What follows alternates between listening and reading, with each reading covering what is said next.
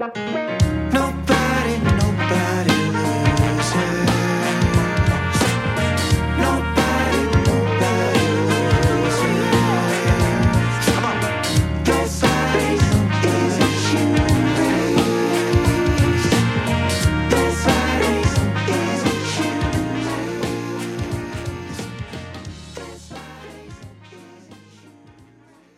Saturday. It's Saturday. It's the weekend. How are you feeling?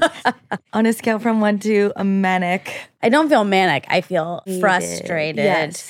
And what are you frustrated by? Like, was it all little things or are there big things too? There's nothing things like what just happened where the mic was Monica just got into a battle, Yeah. like a physical fist fight with the mic. the mic stand wasn't in the right spot. So things like that. But also I just had my second appointment. Did. You go in after your three days and you had yours the day before me. Yes. So I had mine, just came back from it. So they go in again with their dildo and what they do is, you know, they look at your follicles. They're measuring your follicles because they want them to get bigger.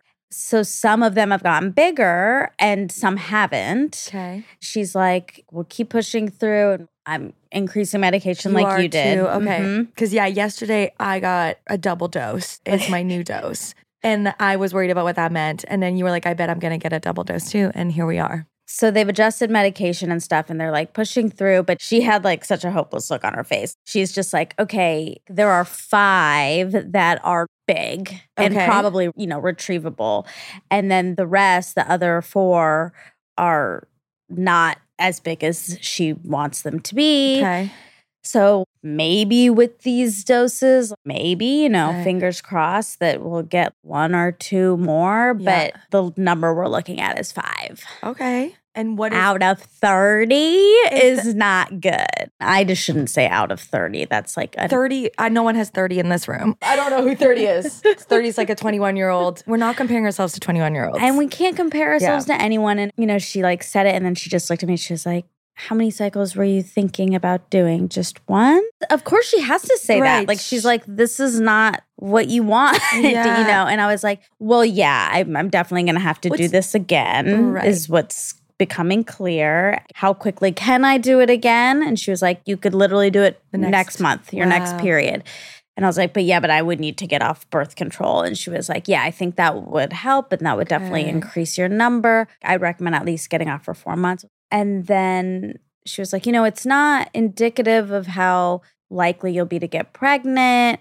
It's Mm. just your reserve. And if you get off the birth control, it's not like we're going to go from five to 30 right. we might get like 10. And I was like, oh, okay. So in some ways, the birth control isn't having like a drastic effect. Uh-huh. So I felt some relief, but then I was like, oh, it's my body. I don't have very many.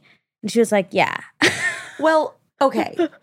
I think that the fact that you've been on birth control though since you've been 18 is the body that you Made. in ways again someone could be I don't know if you're like get punched in the gut all the time cuz you're like a WWE UFC. like whatever like that would also impact you and you were on birth control which you Oh. were on an FDA approved very common form of birth control but it seems like it does impact I think what she's saying is that will leave your system if you get off if you get off four months six Yeah. months it will leave your system. She wasn't like that's had a permanent effect on you but we don't know. You don't who know. knows You don't know. how long maybe being on it for that long maybe had an effect? I don't know. Yes. But ultimately if and when i get off after this whole journey i still won't have that many. But then it's cumulative, right? It's like the five plus the those. Then if I, Yes. if I oh my god, like, am I gonna do this three times? No, because things in your life might change. I mean, Callie did it twice. And like the second time,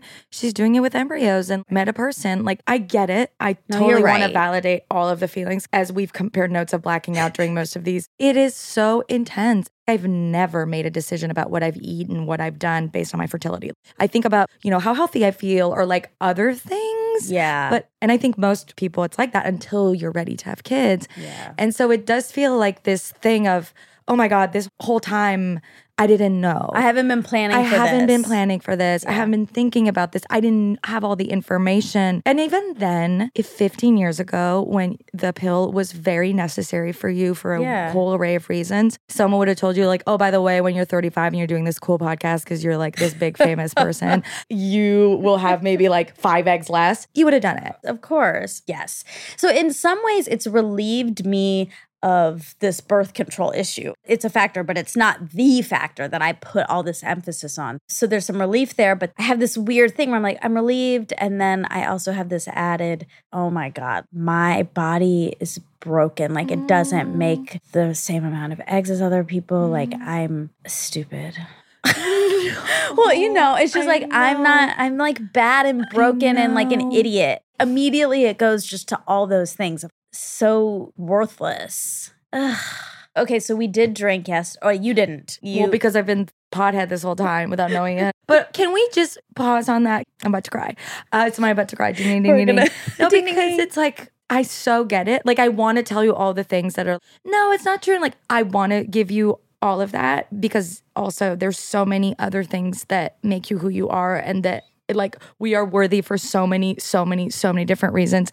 Egg count is like weight or SAT score. It's like a number to kind of latch Yeah. onto and then to use as evidence of this deep held belief, you know, whatever it is about ourselves that one sliver part of our brain is looking for. And on top of it, you're on hormones. So I'm sure that was really painful. I'm sure that was really hard to sort of take in. But I do want to tell you, you are not worthless. You're so amazing. You might meet the person and then literally get pregnant on the first try. It doesn't mean you're infertile. Even, even if you're infertile, doesn't mean that you're bad. That doesn't mean that you're broken. There's so many things my body can do that your body can do. it's just so weird. It's just like the SAT score, I like grew up knowing that's a number that I like want to achieve. I didn't care until now I care all of a sudden. I didn't know to care. That's probably the right thing. I shouldn't be going through life being like, I hope I have a lot of eggs in my body. Like, who would I be if I was that person? And most Ugh. women don't. Right? Like most women aren't freezing their eggs. There's a lot of women, more women who are doing it, but it's still a minority. Right. And so most women are walking around with five None. eggs, not knowing they have five eggs, living a blissful, ignorant life. like you. Like So I four weeks ago. And hopefully gonna take our notes.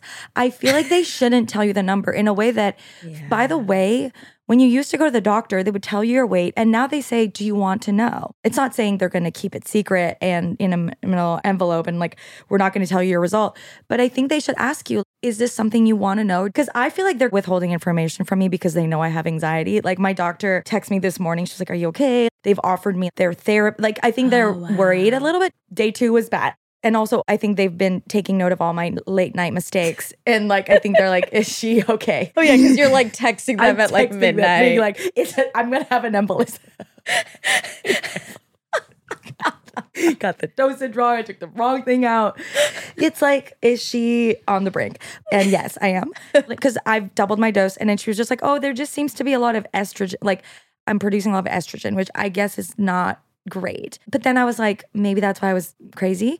She again is like not really telling me that much information. And I can tell that it's for my benefit. So anyway, sorry, this is like a really long-winded way of explaining. Like, I almost feel like they really should think about how they're delivering this information because again, we're also not equipped to really understand it. Like we barely understand anything. anything. So also I'm not trying to like make you feel better. I want to also make space for like all those feelings. I, I know it's so much. No, it's just such a bizarre thing to feel disappointed in something you don't even know if you Understand. want, even. Want to, yes. oh my gosh, I do, I want to get pregnant. And like, you know, I've had already this ride. But again, I'm not a person who feels, although I now maybe I'm becoming her, I don't know, but that feels if I leave this earth without a kid, I'm devastated. I have never felt that. And I don't still, even though now I'm like, oh my gosh, I'm like thinking about it more. Even still, I'm like, that's not going to make or break my life. And even Yeah. as that person, it's incredibly disappointing and sad. I'm thinking about all these women, so many Mm. women who are going through IVF and going through this process and not able to have kids. It's so heavy. Uh-huh. I don't think I've had enough empathy towards that because I just haven't been in it. I haven't thought Yeah. about it. I haven't given it any space. Yeah. And now I'm like, oh my gosh, it's so intense to be a woman and have to think about this kind of thing and deal with all the feelings that come with it. It's a lot. I feel the same way. And again, it's made me appreciate the female body so much more. And again, being weirdly like excited about being pregnant because it's like my body can do this. Like my body can just like how exciting. Yeah. But also remember that you also had that feeling while you were on the hormones. And so you also might not even feel that way in two weeks. You might be like, fuck no. I don't even, it's you know, so weird. Like, what's real? What's real? God, you put it so well. What's real about what I'm thinking? What's real about what I'm experiencing? And what's even real about what I'm remembering happened? Yeah. Like I thought back about the last few days, I'm like, was I weird when I it's just foggy? It's all floopy fogs. What's real? Okay, so real quick. So we interviewed an awesome person yesterday who kind of was like, drinking's fine. And Cool. so I was like, I'm gonna have one drink. My doctor said it was fine to drink. Yes. And then we kind of got some extra confirmation from somebody yesterday. And I was like, I'm going to. So we went to a wine bar. You had a non alcoholic. Gross. It's gross. gross drink Yeah. and i had a glass of wine and it was lovely and we had a, it was super fun and a great chat then i got home an hour later and i was depressed You were? You Yeah. didn't tell me. i know i didn't tell you Oh, why? i don't know i just like didn't want to revisit it Oh, immediately okay. i think wanted to write it. by the time you came over at nine it was over i watched the rehearsal and it oh, made me laugh and feel weird because Yes, he's like weird. raising a baby in it I know it's weird. So- it's weird. It's a, it's a lot. It's it's kind of fascinating because he's doing the same thing we are, sort of. Yeah, that's he's like practicing for a kid Yeah. and he's deciding is it something he wants. Yeah, this is kind of a Weird. rehearsal. It is. It's like a weird sim. I had kind of come out of it and I thought if I brought it back up, I would like sink back in. So I didn't. But yeah, so I got very sad. Oh, And I was like, oh, I can't drink. And it's not because of the Okay. eggs. It'll make me depressed. Sad. It's like it's not good with these hormones. you said that early. I know. And on. I yeah, I really didn't want it you to be know. true. Right, you did, but you also you didn't know. I mean, that's why weed is perfect, and they need to make us let it. allowed. It just calms you down. Yeah. Unless you had an air bubble before, it make you a little paranoid. Yep. Alcohol is a depressant. yeah. And if you're in any kind of just a different kind of mood, it can go south can go real south. quick. I'm so sorry. Were you okay going to bed and this morning, or were you still kind of low? I was fine going to bed. Then I woke up today irritated and frustrated, Right, but right. not sad per se. But then I got this kind of sad Yeah, news yeah. and ugh, I kind of am like, I want to throw in the towel, but I can't. And that's fine. Remember, Callie had 30 million I or whatever know, when she, she was know. 27, and then she got three. yeah. I mean, she, She- was young. She was younger was- than us, yes. younger than us. You know, doesn't necessarily even correlate, but it can. And she only got three. We might start off from a different number, but then end up, I might end up with less than you. I don't know what's going on in there. Like, We don't know anything. we don't know anything. I want you to get 30.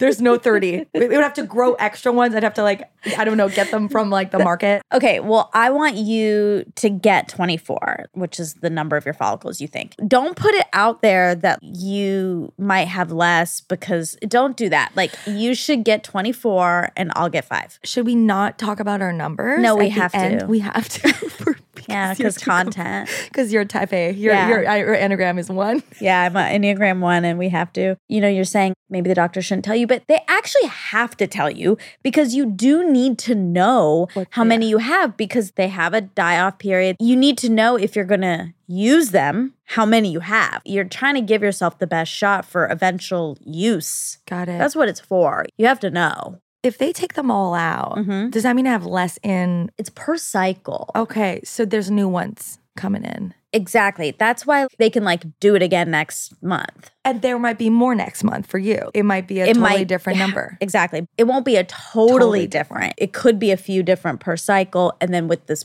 birth control, like with the, I have a Right. hormone blocker in, Sure, in me. sure. So, like with that removed, then the number will increase. Increase. But again, still not like an insane amount. I don't think I mentally can do it again. I understand.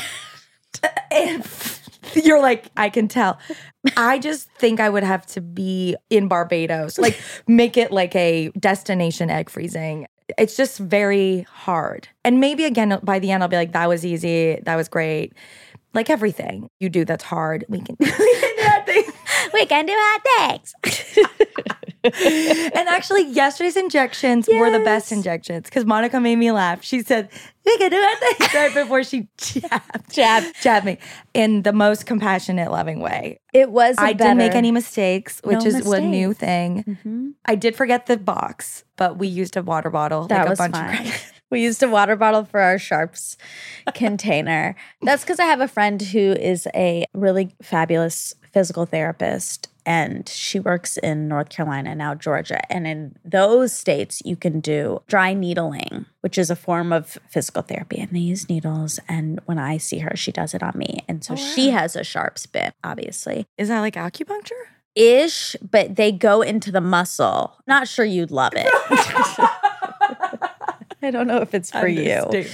But when you have like tightness and knots and stuff, and Got like they go into the muscle with this needle and like twitches and then it releases. It's mm. incredibly effective. It's really good. So she does dry needling to me when I'm with her, and she has a sharps bin. But sometimes if we're on vacation and she brings her needles and she doesn't bring her sharps bin, she uses a water oh, bottle. Got it. So Got it. it's good information Good if you're if you freezing need- your eggs, Yes. if you're a physical therapist doing dry needling, and if you're an addict. Yeah. Yeah. Water bottles. I thought about this last night where I was Mhm. like, would you have sex even if you could? This goes back to the whole thing. It's like why I'm not wearing tampons. I'm like, I'm afraid. And it makes no sense. Those things aren't even touching. Like nothing, nothing. It makes no logical sense. Well, also hormonally, it's like then I would I, know. fall in love? And then Uh-oh. that's scary. Uh-oh. Yeah. That is playing with fire. Yeah. Playing with fire because you fall in with the wrong person. Exactly. My whole lower body, like yesterday, my friend Como came over. We all had lunch and she just kind of hugged me on that. side. I was like, uh, It's a it's, it's, tender. I wouldn't probably want to have sex even if I could. You know what it, it feels like really? I feel private about it. It's like it's mine. Like my body is re- really feels like mine right Oh, now and I like something that. to protect but also be mad at, you know? Probably how I will be about my kids. I'll be protective and Yes, mad at them. That's exactly right. So it's it's, a all- rehearsal. it's a rehearsal. Um, how are you? I mean, I talked so much. No, I'm so happy you shared all of that. And obviously, I'm here. I sent Monica photos of me crying in bed, but I did feel like a dog that goes away to die. Like I really wanted to hide under the bed and I didn't want to tell anyone how I was feeling except you. I don't know what you got sad about, but in my case, I was focusing on one thing That was a a re- real thing, Uh-huh. but I was obviously dramatizing it Yes. so much. And so that's what would, would help me with when I went in, the doctor, while she had a dildo inside of me giving me advice about dating, she was like, you know, ride the wave and it might come back. It's like, oh, it, it was like a wave. It was like being washed over and then you're like in it, but it reminds you that it will kind of pass. It does. It's all temporary. It's all temporary, but it also is scary. it is a lot, but it is important to remember. I mean, in general, I try to remember this feeling, this sadness, this is temporary. Yes. And then for this, this is literally temporary. This is something you're doing for 10 days. Yes. It is going to Gonna be end. over. Yeah. Yes. So that's an important thing to remember. It is. How are you feeling today? Do you feel happy? I don't feel happy. I first of all slept without any aids. Great. So that was great. And I went to bed early, woke Great. up at like eight, slept very well. So I was really happy about that. And then I did wake up. I got like seven texts from the guy I'm dating, and like six out of the seven were like the most wonderful. If there's anything I can do. And Mm. then there was like one text that was like, I would love to hang this weekend. And I was like, wait, we made a plan to hang tonight. Is he not going to hang out with me tonight? And then like, am I not important? And then it's been like that. So I'm seeing the fact that I'm in tunnel vision right now and I'm focusing on the one thing that could give me anxiety over the 18 billion things that are great. I'm at a four. Okay. But I feel like our numbers are not the same. So oh yeah, that's something we have to discuss. I. Yesterday, your friend was asking like, "How painful is it really?" Liz that's when we realize how different our experiences are. I said the first needle is like a six. And then Monica, her eyes bulge out of her. And then the second shot is a 10. And Monica just started laughing and like lost her mind. And then she was like, What is a 10 to you? Like, what is What else is what a 10? else is a 10? What's your bar? Because I am not understanding. Because I put the first shot at a 0.5 Insane. and I put the second shot at a 1.5. Like I added a full point. But I think the second shot is a 2.8. Or 2.8. Yeah, and I I'm going to stick with 0.5 for first shot. Damn. Cuz it's to me it's uncomfortable for sure. There's discomfort, but it's not painful. Where's the dildo for you then? Okay, I don't love the dildo. Me neither. Does she lube it up for you? Okay.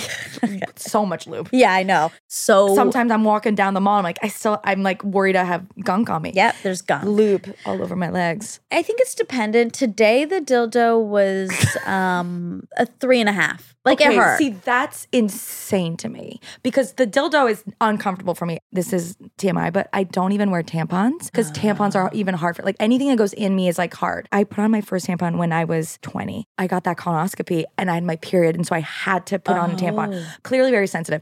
But that You being said, the dildo for me is like a four, but the, The needle is a 10. Like that is so much more painful to me. yeah, It's like uh, 10 yeah. dildos. I mean, I don't know if I would take 10 dildos because that would be way more time than like the one. But overall, 10 dildos. Wow. But then when you gave me my second shot, I thought it's a 1.5, it's a 1.5, it's a 1.5. I said that in my head and it actually helped. Yeah. It really did. Kind of just give it less power. Exactly. And just tell myself, it's like with sleep, if you have insomnia, which I've dealt with, you tell yourself, like, I'm a great sleeper. Because the more you talk about the fact that you have insomnia, the more you have it. Yeah, and confirmation bias. Exactly. Like you're looking for the pain. Yes, exactly. Just like with your text. But it's like, stop doing that. One thing I was trying to do this morning was focus on the positive things because there's so many positive things, not just with this one dating situation, but like my whole life right now. Like, this bed is so comfortable. Get to see Monica every day. I get to like do this with a friend. It is important in those moments. It's not just, oh, I'll feel more hopeful. It actually helps you change the neural pathways Brain of your brain so chemistry. that because you're putting more time into the positive things. And so it's not as easy for your brain to go and focus and make those negative things bigger. Yeah. Which I know sounds like good vibes only. Like it's not. It's really just impactful. Yeah. Oh my God, your hat. What? Your hat says hormonal. You've just noticed? have you been wearing it every day? Pretty much. like it's Oh my God. Oh my God.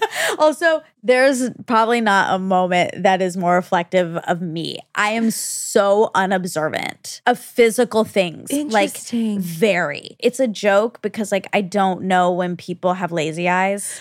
There was an incredible person who I went to high school with who had a lazy eye, and I knew her mm-hmm. well. And like two years later, I was talking about this person, and Callie was like, Oh, is she the one with the lazy eye? And I was like, No. And she was like, Oh, okay. And then later she was like, No, that is her. She has a lazy eye and it's noticeable. Wow. And I was like, Oh my God, I never, like, I'm not observant. Anyway, so I I didn't feel notice. like you are though. Hyper observant on some things. I'm very, Very- observant to emotion Jen. and to feelings, but I am not like you've been wearing that hat for three days. On and off, but yes, since the beginning. Yes.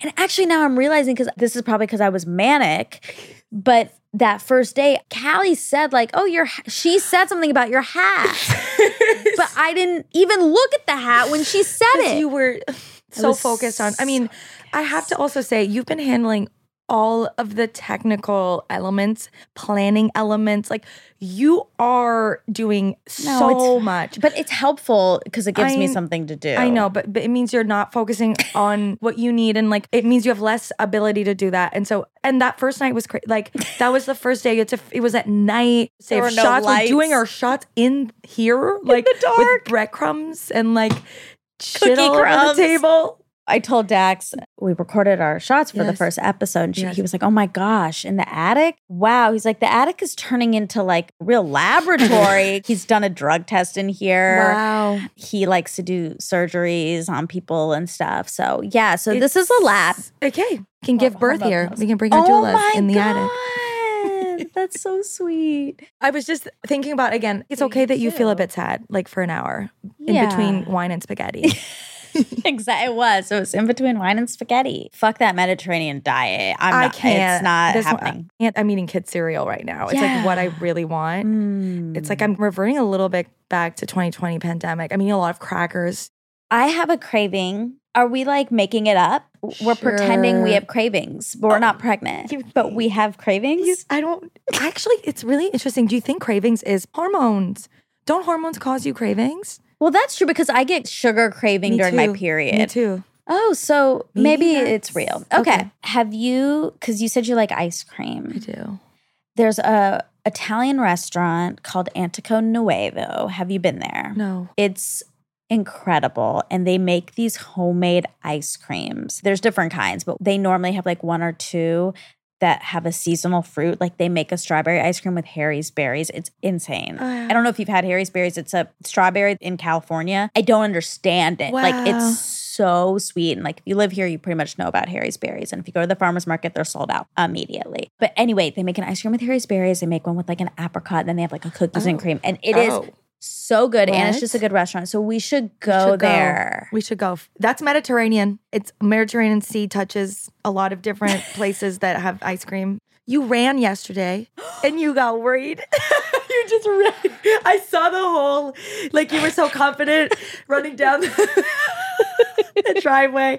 And then the like look of terror. We went to Rob's house because he has COVID and I had to drop off Oh. an oximeter to him that checks So your sweet. oxygen. And he lives right by me and we were on our way to the wine bar. So I drove by and I parked, hopped out and like ran to the front door like I normally would. But then I was like, oh, I'm not supposed to exercise. And I just exercised. That was a You big bounced. exercise. You bounced maybe eight or nine bounces. I got out of breath just walking up to the attic. I and I'm usually sporty, but I've been like really, even I do breath work, meditation, which I'm going to be told is bad or whatever, but whatever. I don't want to know. No. I know, but because I'm holding my breath a lot, you Oh, know, so sometimes people are like, but again, I no, that's think about inf- oxygen to the baby. Yes, exactly. There's no baby. There's no baby. There's a lot of eggs. There's no baby. There's eggs, but no Are baby. you having baby dreams? no. Wow. Tell me about that. I've been dreaming a lot about the dogs, which again, because I'm taking care of them and they really need me. Yeah. Like they need me to feed them and they know I feed them and they follow me around all day. And then sometimes I'm like so excited they're around and sometimes I'm like, guys, let me eat. Like when you came over and I was like, I'm just, uh, they're very needy right now. It's been a weird, again, rehearsal. It's a Rehearsal. The conversation with Emily has helped me not judge myself when I do need a little break. And when I do feel there's too many people who need me, even if they're dogs. This is just good life advice good for life whoever you are in whatever stage of life. Exactly. It's okay to say there are too many people and things asking Yes. from me right now, I and I need. meet. I can't meet. I can't meet those needs. And I it's boundaries, right? Exactly. It's it's like 100% boundaries. I will say that I feel better now than I did when I walked in. Oh my god, savor that. yeah, You did that. No, you did that. No, you did that. No, you did that. I was just like here to make space and you I think were able to process a lot of things and feelings and new information and you did that. Look at you. Oh my gosh, you're such a good cheerleader. Is that a Pisces thing? I don't n- maybe you were the cheerleader. I would never. I mean, would you ever trust me? I was a synchronized swimmer. I could do it because if you fall in the water, you don't know this, yeah. But I never flew because I have long legs. I'm too long, Yeah, so you're very tall. So I would be under, and I would make people fly. Okay, then you are supporting people. yeah, but under if they fall, they just fall in the water. It's not that bad. It's not that bad. you were a Yes, such synchronized Pisces. Yes, swimmer. I was varsity man. You guys had a team We did. At your school of Yes. synchronized swimming. But I started when I was young and then I stopped because it was demonic. It is What? psycho. There should be a Netflix show about the bullying, the drama. No. And like the lack of resources. It's very unregulated, would be what I would tell you. I had a dysfunctional childhood. Synchronized swimming fucked me up more. like the relationship that our coach had with us was insane. It sounds like cheerleading. Yes. Like competition cheerleading. Yes. A lot of drama, and you're not supposed to have fun. Like it's like so disciplined. First, we were at this first pool where like no one gave a shit about us, and we were like the worst. It was great. We had so much fun because we would never win anything. And then they moved us to the more serious pool. They were the best team in Montreal, and then it was psycho panic attacks, and then I quit. But then I did it again in university at McGill, and then we did varsity, and it was so great. This is brand new info. oh my god. You know I like don't really know how to swim. What? Well, I do. I actually, I had this thought. This is a ding ding ding because I oh. had this thought on my drive here when I was feeling, oh my God, my body sucks. Like oh, it doesn't make eggs. I can't swim. I can't ride a bike. I can't like do anything. I'm like dysfunctional. not. but I'm over that. You were thinking about that? Well, because I was like, what the fuck is going on? All these normal things that people can do, like ride bikes and swim and make eggs. Why can't I do it? I can't drive. This morning when you came in, I was like, man, Monica's so cool. Like, she just has a car. Like she just like drives. Like Okay. she's like getting coffee and like she can do it with one hand. And I'm like, I can't. I can't drive. I'm 35 years old. Liz. It's not normal. No. So I'm just telling you, I can synchronize swim. Wow, great skill to have as a 35 year old adult. It doesn't help me in any way. I can't even live in LA because of that. It's like caused me a lot of issues. Listen to me.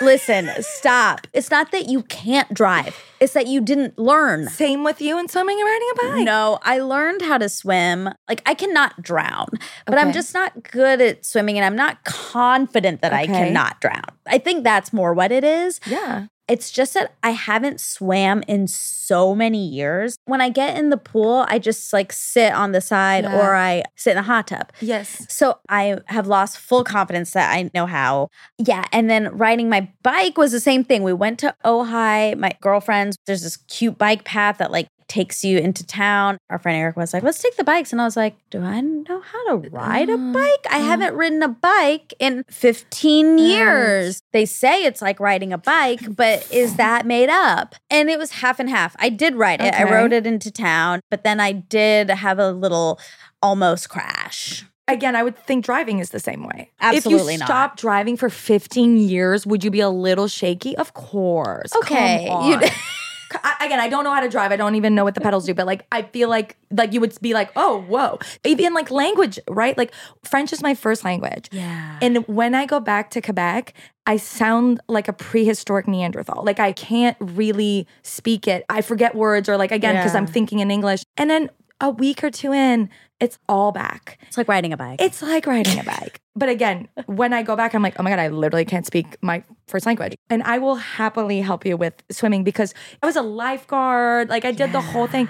And it's so much about technique. With walking, you don't think about, like, you, there's nothing, there's gravity, right? Yeah. And I actually am better in water than I am on land. Like gravity fucks me up. Anyway, so I've seen a lot of people have exact same fear or again, get in the water. And I'm like, you're using twice as much energy. Right. And so you think you're bad at it because you're sinking and you're using all this energy when really actually swimming is about minimizing the amount of energy that you're using to go and propel yourself as much as possible.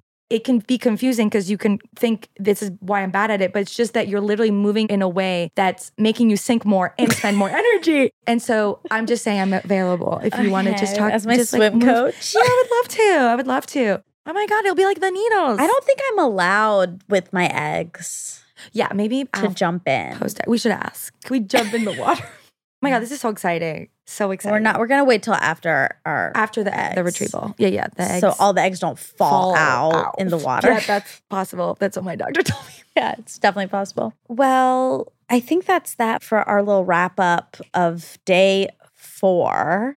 I'm really grateful for you. This helped so much Yes. today. And I hope that if you're going to do this, find a buddy. And you don't have to do what we're doing. You don't have to freeze your eggs at the same time, but have a support. Yes, I agree with that. Tell So them crucial. you're going to be needy. Like Yes. just say it. I I need someone who I can be needy with for these 10 days. Use them for that. Like have it be a safe person. Oh my god, like I sometimes I think about Callie doing this by herself and I'm like I feel some guilt. I would check in with her, but I didn't You don't know. And I wish I did. All to say, Yes.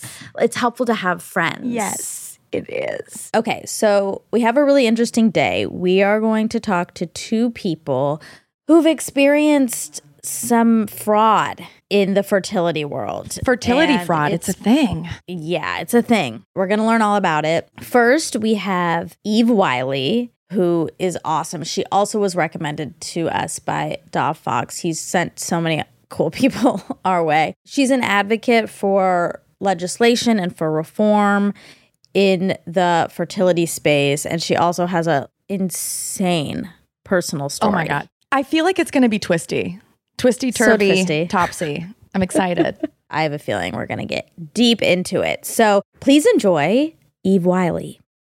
Eve, we are so excited to have you. Trigger warning a little bit for anyone going through this process. We're diving into some of the dirtier, darker sides of it and fraudulent sides. And you have a personal story that you're going to share with us. And you're an advocate, you're doing awesome stuff, and you have so much to talk to us about. So, can we dive into your personal story first? Okay, so I am from a really small town in East Texas, 5,000 people. It is in the middle of nowhere, country town. Yeah. And this is back in the 80s. And my parents were struggling with infertility. And so they went to their doctor, Dr. Kim McMorris, who is my mom's OB. And he recommended that they look into donor conception with a donor. So he provided them with this donor list. And this is back in the 80s. So Yeah. it's not like now where you can shop and add to cart. Is that a thing? Oh, it's all a cart menu now. Read me a fairy tale story. Let me see your baby pictures for a donor. It is wild how specific you can get, but they're still technically anonymous. So this was this sheet of paper, one line. Donor number, physical characteristics, level of education, blood type, and then interest. It's like a Raya profile. It is. it's like, and it's, but also like, I can't even imagine getting this, like going through the throes of infertility yes. and getting to that point where you are like, I'm going to pick a donor, but I don't know who the biological father is going to be. And the only way I'm going to pick him is by off this sheet of paper. yeah. That's like a lot of pressure, right? Exactly. Mm. So they did. They went over it. They circled a bunch. And then they finally circled 106 and started and wrote this one. My mom went through, counted it up. I think it was like nine or 10 inseminations. So every month, go in, defrost the sperm, go through the whole thing, right? And then finally, I was born. Now, my dad also had second infertility male factor. So there was also two things going on there. Okay. And so I was born, and then they were immediately pregnant again. And this time it was with my dad's biological child. So what happened with him is he had varicose veins on his testes. So he had that surgery reversed. And then my mom thinks it finally just started working Wow. to where he was able to produce viable sperm. Y'all, Huh. my sister and I, we are so different. We look different. She's got like this dark hair. She's got olive skin complexion, brown eyes. Whoa. And I was this little towhead, blue eyed little girl. I mean, just everybody told me I was adopted. You know, you have that genetic predisposition of like wanting to know bewilderment, is what it's called, of really identifying with your genetic identity. So Mhm. I didn't have that. But then my dad passed away when I was seven. oh my gosh. I'm so so and sorry. it was hard. I mean, you're seven years old. You know, you're just yeah. Really grasping that concept of what is death, right? Oh my gosh. I mm. still So- don't have a good grasp on it. And I, I really empathize with my mom because, you know, what do you say to your child that's donor conceived? Well, that's not your real dad because donor conception and we used to, I mean, it's just, it was too much. Yeah. But in that moment, she realized that my little sister has a whole other set of issues, like heart conditions, that she now has to have a heart echo for That's how he passed. from cardiomyopathy. Wow. And so she was wondering with me, well, what do you need to worry about? Exactly. Mm. Wait, and so, but you didn't know. She hadn't told you, right? I had no idea at this point. Okay. And my mom, being a nurse, really saw the value of that need to know your medical history. Yeah. In that moment, from that time on, she started collecting stories, trying to, and this was like Yahoo chat days. You know, this is, this is not the Google that we know. And trying to find that information out because when they signed this contract, this was an anonymous sperm donor. Right. All we had was donor 106. So years go by. I'm 16 years old, small town. My mom's a school nurse at our high school. oh my and gosh. I got away with nothing. Uh, yeah. Which is why I would get on her email and I would go through her emails and I could delete any emails coming through like, oh, maybe I didn't do too good on a test. That's oh. hilarious. or smart. I wanted like all the, you know, juicy tea within my cohort. you know. yeah. I wanted to know everything. Hot goss. Get in those emails. I uh, was seeing these ones from California Cryobank and it kept saying sperm and donor conception. And at first it wasn't weird because basically grew up on a farm. I'm like, is my mom buying bull sperm for my grandfather for his Charolais cattle? Like, what's going Right. on? So I start clicking and reading. I'm like, oh. And then I get to the bottom of one and it has my birth date. Hmm. And it says, my daughter doesn't know. I want more information on her. no. Oh. Y'all, this was late at night. And it was Oh. like, oh shit. How old are you at this point? 16. Oh. I mean, it ended up being a good thing finding out because now all those times that people told me I was adopted, all of those things where I don't look like anyone in my family, I don't really act like anyone in my family, it all made sense. It wasn't just in my head at this point. Yeah, it's almost like gaslighting in some ways, not on Mhm. purpose. Like I know she was trying to protect you, but you're like, I know something's I know wrong, something's but wrong, nobody's but yes. nobody's And you think you're the crazy one, Right. right?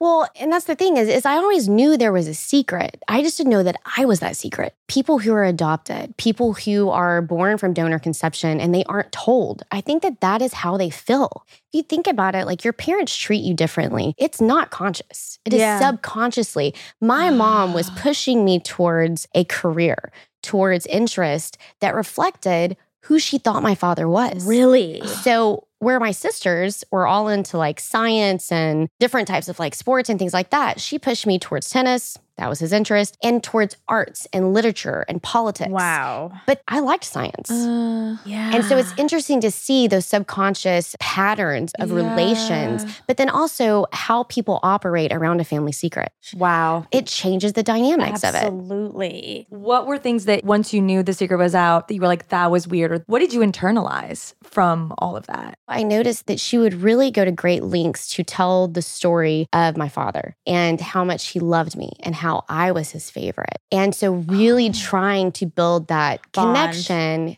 yes, that I wouldn't necessarily remember. Wow. Interesting. She was trying to fill in the gaps with that. So, it is interesting just to see those dynamics because my mom was carrying that secret, I have so much compassion for her. They did what they absolutely needed mm. to do. And then knowing that you have to kind of carry this secret for you, it's like so heavy. It is. Mm. And the doctor told her, do not tell her. She does not need to know that she's donor conceived. Y'all, that is so wrong. Your genetic identity should never be a secret. yes. I mean, it is quite literally the only thing that you're born with, your genetics. And so to have someone marginalize that, and I would like to think that we know more now. We have more awareness around this and more understanding and compassion. So I hope that that narrative is changing. But he told them it's not important. You're their parents. And then for her to have to carry that secret and then to no longer have that support system with my dad. yes. But she was building this case for years and years and years. And she kept everything. She printed out every conversation. There's a group called Single Mothers by Choice, Donor Sibling Registry, all of those Yahoo chat rooms and emails. She would print them off and put them in this big green folder. wow. And her plan was when I turned 18, she was going to hand it to me. oh my. Oh. That night, I did not wake her up. But the next morning, she was getting out of the shower and I just like burst in there. I was like, I can't. Can't believe you went through the night. Yeah. Oh, I was like Yahooing. Can't even call it Yahoo. Googling. yeah, I was Yahooing words, making sure I understood. Oh, and you had to do it on Yahoo? That's terrible. What if Yahoo had won the race? Like we wouldn't Yeah, be saying we would be Yahoo. Yahooing. So I went in there in the morning and I'd practiced this. I was like, what are the questions I want to know? And just like burst in and I was like, Mom, I know Doug is not my dad. And then it was like that slow turn.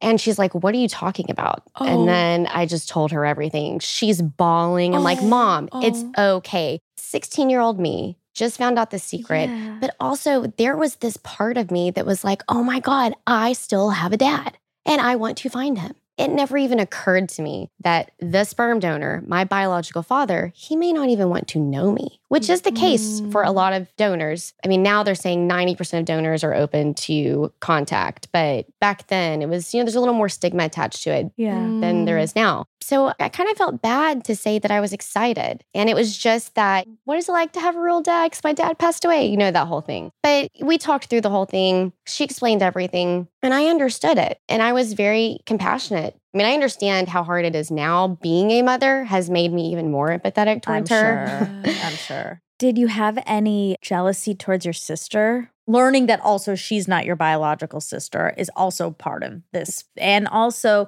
were you like, she gets to be the daughter of Mhm. my mom and dad. Like Mhm. there's just a lot. There is a lot. And you just hit on a really important point. My existence being donor conceived, it can feel very sterile because my parents had never met each other. I was not born out of a moment of passion. Yeah. It was a very sterile environment. If she's looking and constantly scanning, she doesn't know who my biological father is. There is no connection. She just has me. And I think with my father passing away, Doug, there wasn't as much of that jealousy. And in fact, it was reversed because what I didn't anticipate is sitting my little sister down and telling her that she's my half sister. right. And what I didn't see coming was her crying and saying, Well, at least you have a dad. Oh wow. And that was like, oh, 16 year old, naive, like egocentric But I- Eve. But you're also a child. Yeah. I That's a know. Lot. You're It carrying lot. your mom's emotions. You're carrying your sister's emotions. You're not even Right. equipped to hold all of that. Even your Right. frontal lobe isn't even fully developed enough. And that's a good point, too, because what I constantly see is people who are adopted or who are donor conceived, that they do carry that burden, that emotional labor of having to really work through the pain of their parents' infertility and how that affects them and their relationships. And even though it's centered around the child that grows up to be an adult, there are so many wounds that my existence was supposed to fix. But in a lot of ways, it doesn't get fixed. It's just a band aid. That part with my sister was hard. We worked through all of it. And then we kind of just became like, you know, a team of mm-hmm. figuring out who's my daddy. Yeah. I feel like if I sat down with my brother and I was like, So you're my half brother, for one, he'd be like, I knew it. And then also, if he said that to me, I would be like, No, that's still my dad, though. I would have so much conflicting thoughts. No, that's still my mm-hmm. dad. Your dad is still my dad. Yeah, I also have this other thing going on. And that's hard to tease apart because he is my dad. Yeah. Yeah. I feel like that's getting removed all of a sudden. There is a sense of loss and grief that I really had to pay attention to because that changed my narrative. And it was conflicting. And I had opposite feelings about this because, in one hand, there was a loss and a grief with me being that secret and him no longer being my real dad. But then also, who is my real dad? Yes. And I was kind of happy to go on that journey to figure out who that was. Mm. And those are really opposing feelings right there. So then I'm 18 and my mom and I, I like read through these letters. They are hilarious. We're like writing doctors. The donor was part of the Baha'i faith here in Los Angeles. We Oh. were contacting them. I mean, I'm like, how many like blonde dudes are in your Rainn Wilson. I mean, Yeah. I know exactly. I mean, there's like two, right? Mhm. We're writing them like, hey, does anybody fit this description? And we're just going all sorts of detective. And I contacted California Cryobank, but first they needed my mom's medical records. So I went to my mom's doctor and I made this appointment. And I was like, no, I'm going to go in and do this myself. I have questions. You know, I just want to understand a little more. So I go and I wait forever. The doctor cancels the appointment. But the nurse, I have the signed consent and I leave with my mom's records. And so I send those to California Cryobank because they have to verify the purchasing records. So in my mom's notes, it says donor 106 on day 12. This is the conception that took. California Cryobank looked at their purchasing records, confirming that that doctor did buy that donor. And so that was kind of it. That's how they confirmed it. So then they sent donor 106 this letter to update his medical records. Realistically, I wanted to know who he was and I want to know my biological father, but also I really wanted my medical information. That's the least I'm asking for from my biological father is my medical information. Yeah. Like everybody needs that. It took him about a year and they found him. I had this letter ready to go and I sent it to them through email and then they forwarded it to the donor. And his name is Steve. And y'all, he is amazing. He's so wonderful. He responded back. And so we were communicating like that for a little bit. And then we started emailing on our own and calling. And it was just so easy. I don't know if it's because he is who he is, I am who I am. He is just this warmth of energy and come what may. And he's just a teddy bear, just a lovable teddy bear Yeah. and was just so open. He flew down to Austin. I was living in Austin at the time, and we met for the first time. And it was easy. There was nothing weird or awkward about it. Were you like, yeah, this makes sense? It's like it absolutely does. I'm looking at pictures of his social children, the ones that he has with his wife. And I'm like, yeah, we look alike, we act alike, same interests, and you know, totally made sense. This is 2007. So we never really thought like, hey, we need a DNA test because we look alike. The cryobank says I'm yours. We're good to go. And it was just working. I started calling him dad. We started saying, I Mm. love you. I mean, this is my dad. He officiated my wedding. Every single person in our wedding was bawling. Of course. And I thought it was because how wonderful and beautiful this was. I later found out that the bartenders were mixing regular vodka with like oh Deep Oh Eddy grapefruit vodka. They thought the grapefruit vodka was a mixer. Y'all, Oh, everyone nuh-uh. was shit Perfect. It's I great. mean, I'm looking at that. I'm like, this is amazing. Everybody knows how special this is until they can't stand up. And I'm like, wasted. oh my God, oh we need pizza now. That's hilarious. I'm sure during the ceremony, it was still because of the emotions. Yes, it just I like agree. It just maybe 20 elevated it. Yeah, 20 minutes later, it kicks in. it was very intense, but it was so sweet. And his kids came, my oh brothers and sisters, and, and his wife, and it, it was very special. And then my husband and I, Blake, then we had children, and my kids call him Papa, and he visits. We do holidays together with my mom, by the way. Yeah. So that was fun. Hey, mom, this is dad. Y'all have a kid together. You never met.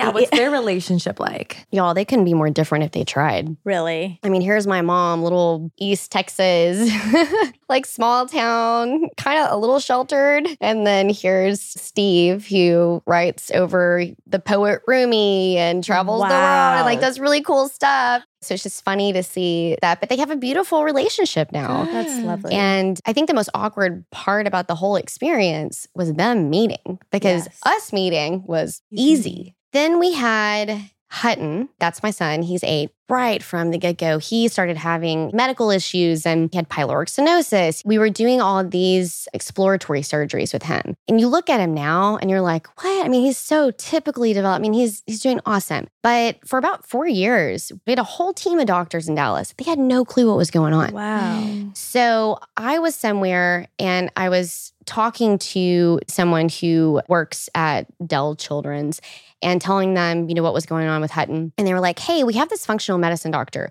When we don't know what's going on, we call him. I mean, you could have told me to go outside naked, stand upside down, and Oh, do some. I would have done anything to figure out, you know, what's going on with my kid. By the time he was four, he had been under 12 times for some sort of exploratory surgery. Oh.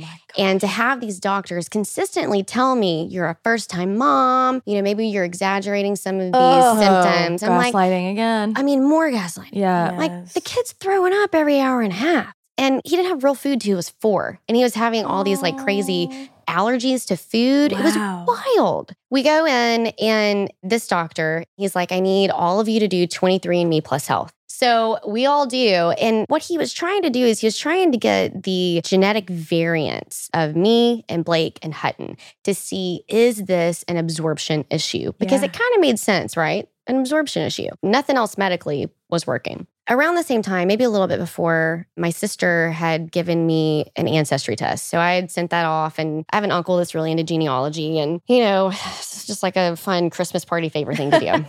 I sit down with this doctor. Our profiles are back. And he has not laid eyes on Hutton. It's just me and this doctor. And he goes, So your son has celiac disease. I was like, What? Y'all, I didn't know what celiac disease was. Yeah. So then he goes on to tell me about all these like autoimmune disorders and how it's under that umbrella. And then he ends it with, and it's hereditary. So Mhm. someone in your family has it. It's like, no, pretty sure I would know. I've never even heard of this. No one's talked about this.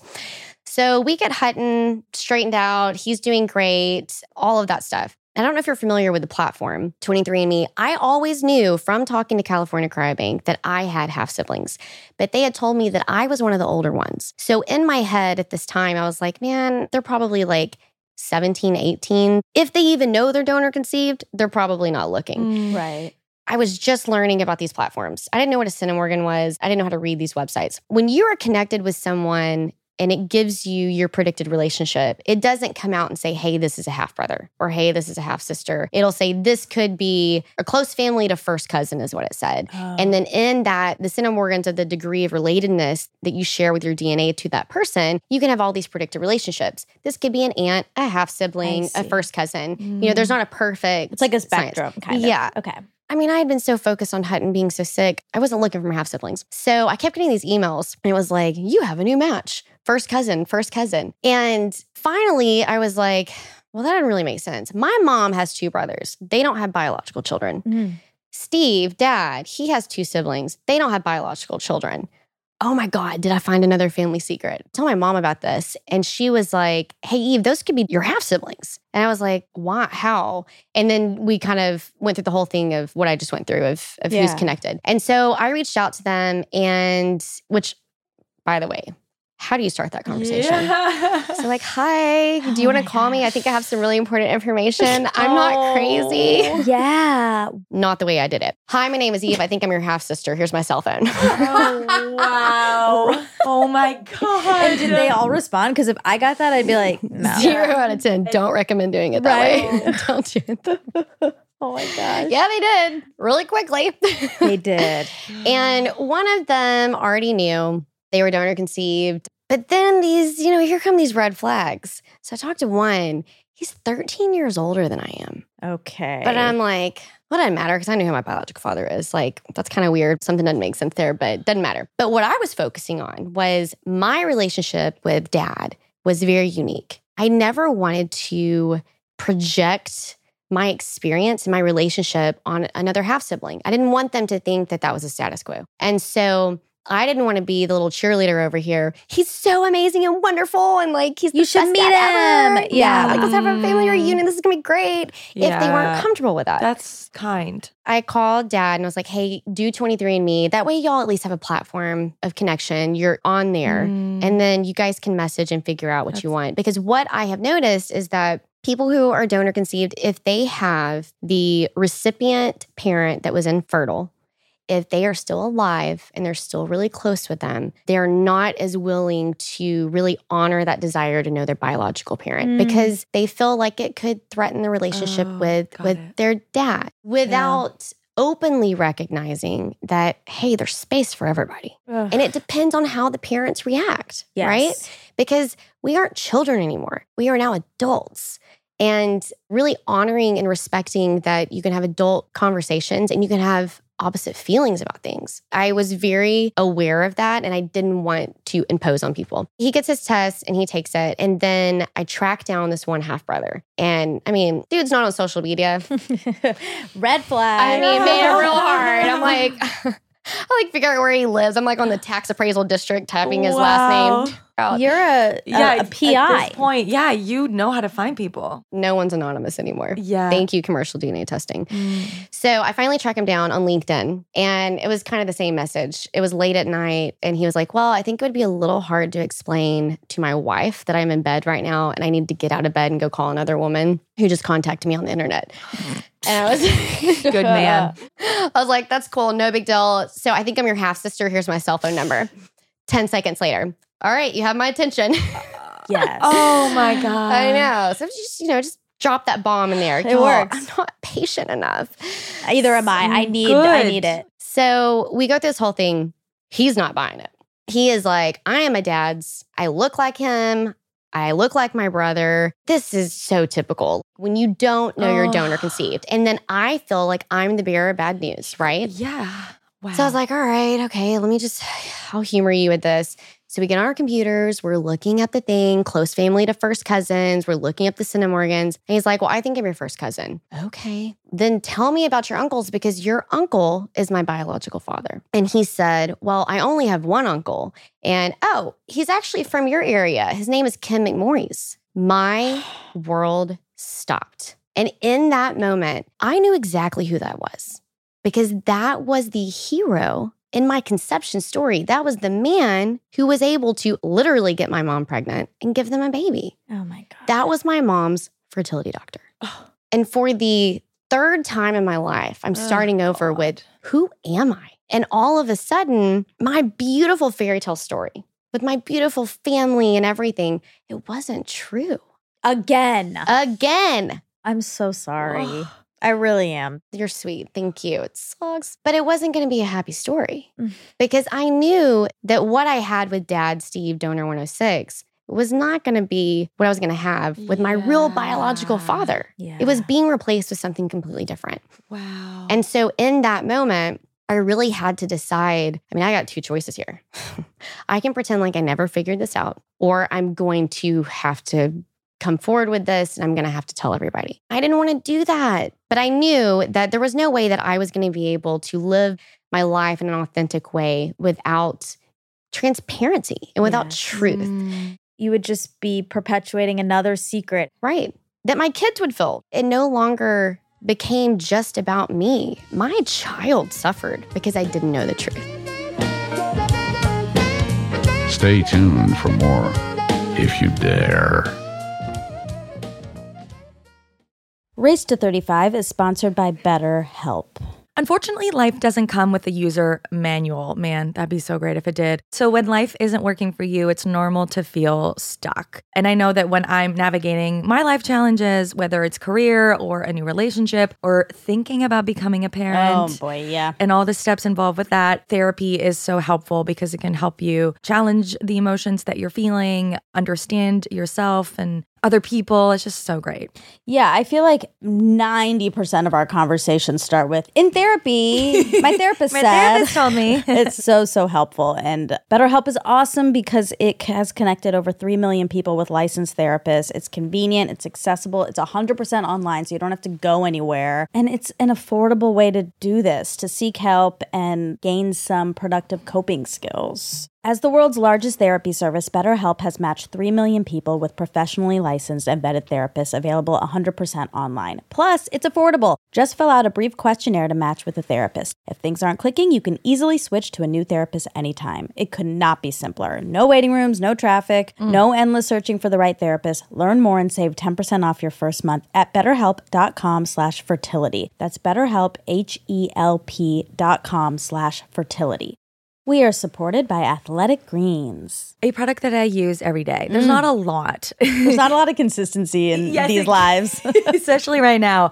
But one thing that I need to do every morning is I start my day with some AG1 because I want to make sure that I'm drinking water. I want to make sure to have all my vitamins, all my minerals, so that if I eat like crap the rest of the day, it doesn't count. With one delicious scoop of AG1, you're absorbing 75 high quality vitamins, minerals, whole food sourced ingredients, probiotics, and adaptogens. I still don't know what adaptogens do, but I know they're good for you. The special blend of ingredients supports your gut health, your nervous system, your immune system, your energy, recovery focus, and aging, all the things. we love it. I love the travel packs. They're so Oh, easy to just stick in your yes. purse and you can take them anywhere you want to go. And they're keto friendly, paleo, vegan, dairy free, gluten free. There's really no excuse. You should be drinking this. Yes. and it tastes good. And right now, it's time to reclaim your health and arm your immune system with convenient daily nutrition. It's just one scoop in a cup of water every day. That's it. No need for a million different pills and supplements to look out for your health. To make it easy, Athletic Greens is going to give you a free one year supply of immune supporting vitamin D and five free travel packs with your first purchase. All you have to do is visit athleticgreens.com slash race 235. Again, that is athleticgreens.com slash race 235 to take ownership over your health and pick up the ultimate daily nutritional insurance.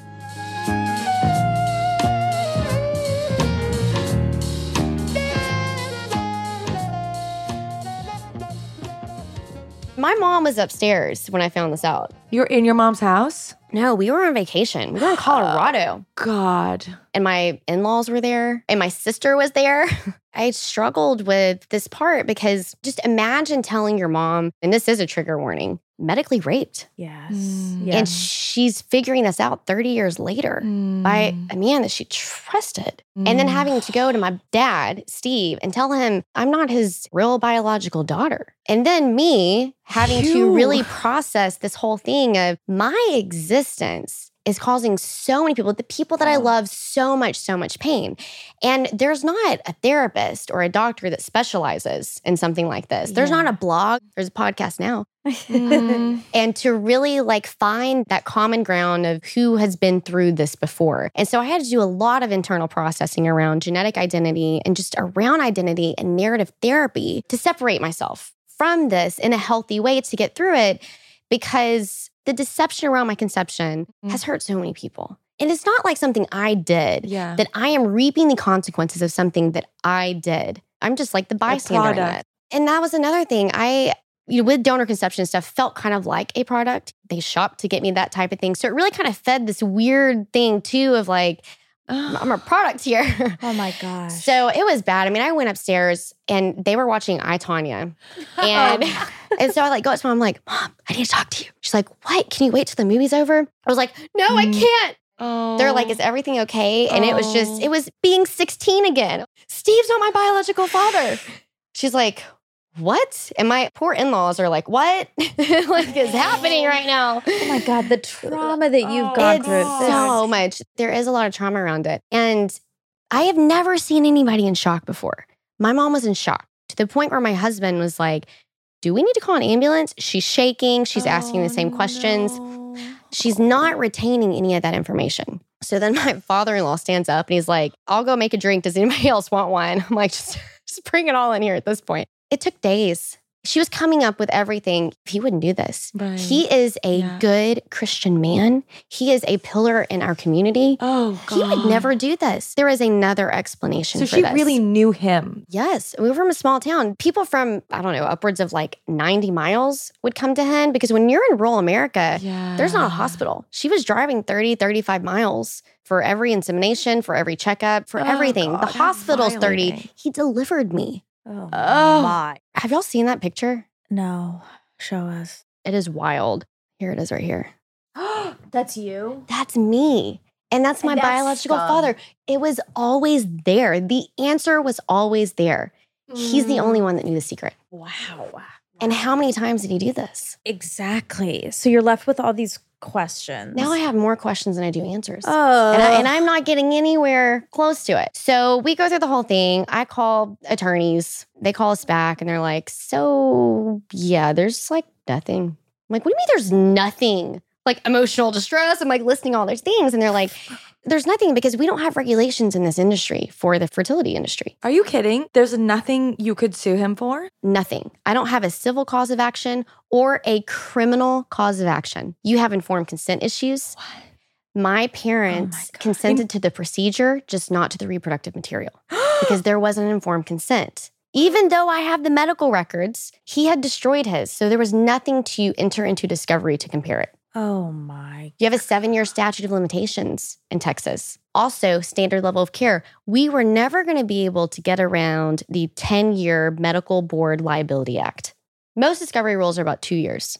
No What? discovery rule. What's a discovery rule? What does that So, mean? whenever you figure it out, you have two years. So, with Why medical they- malpractice claims, you have two years to file that complaint. Oh Yeah. my God. So, we didn't have that. Oh, So then I start to, you know, really dig into this more and touching back on that narrative therapy part, I had to find a purpose in the pain because Mm. I had no control over how I was born. I had no Mm. control of the trauma that my family had endured around this and you. and and me and to really deeply process that my existence was that. That's so hard. So I had to really work in that narrative therapy piece and I didn't start it, but I had the control to figure out what I was going to do with it. I didn't want to come forward. that is so impressive. Mm, I, I just want to take a second for like that's so So- brave and yeah. so impressive Thank and like you. so strong. It feels like every time that you went through the trauma of learning new information, like you really did always turn it into this kind of sense of responsibility for others. Like, did you feel like there was a greater purpose for this to be happening to you and what you were going to do with it? Absolutely. And I really think that I pulled that strength from my mom because I grew up watching her fight her way out of all kinds of unfavorable circumstances. And so I think that that was just something I could do. She could not fight this fight. I felt like I had to, but it also felt like you got to name it to tame it. Yeah. And, and the only way to heal it is you have to feel it. I could not compartmentalize this. Mm. And even though I knew I'd get a lot of backlash and I knew the community would not support me, I knew the community would support him. Oh, I still wanted to do it anyway. Oh, you want to read Is- something else real quick? Should I read it aloud? Yes, please. There's another doctor in Nacogdoches, and he posted this on his Facebook. There was a woman that wrote a letter to the editor for the local newspaper, and he reposted that.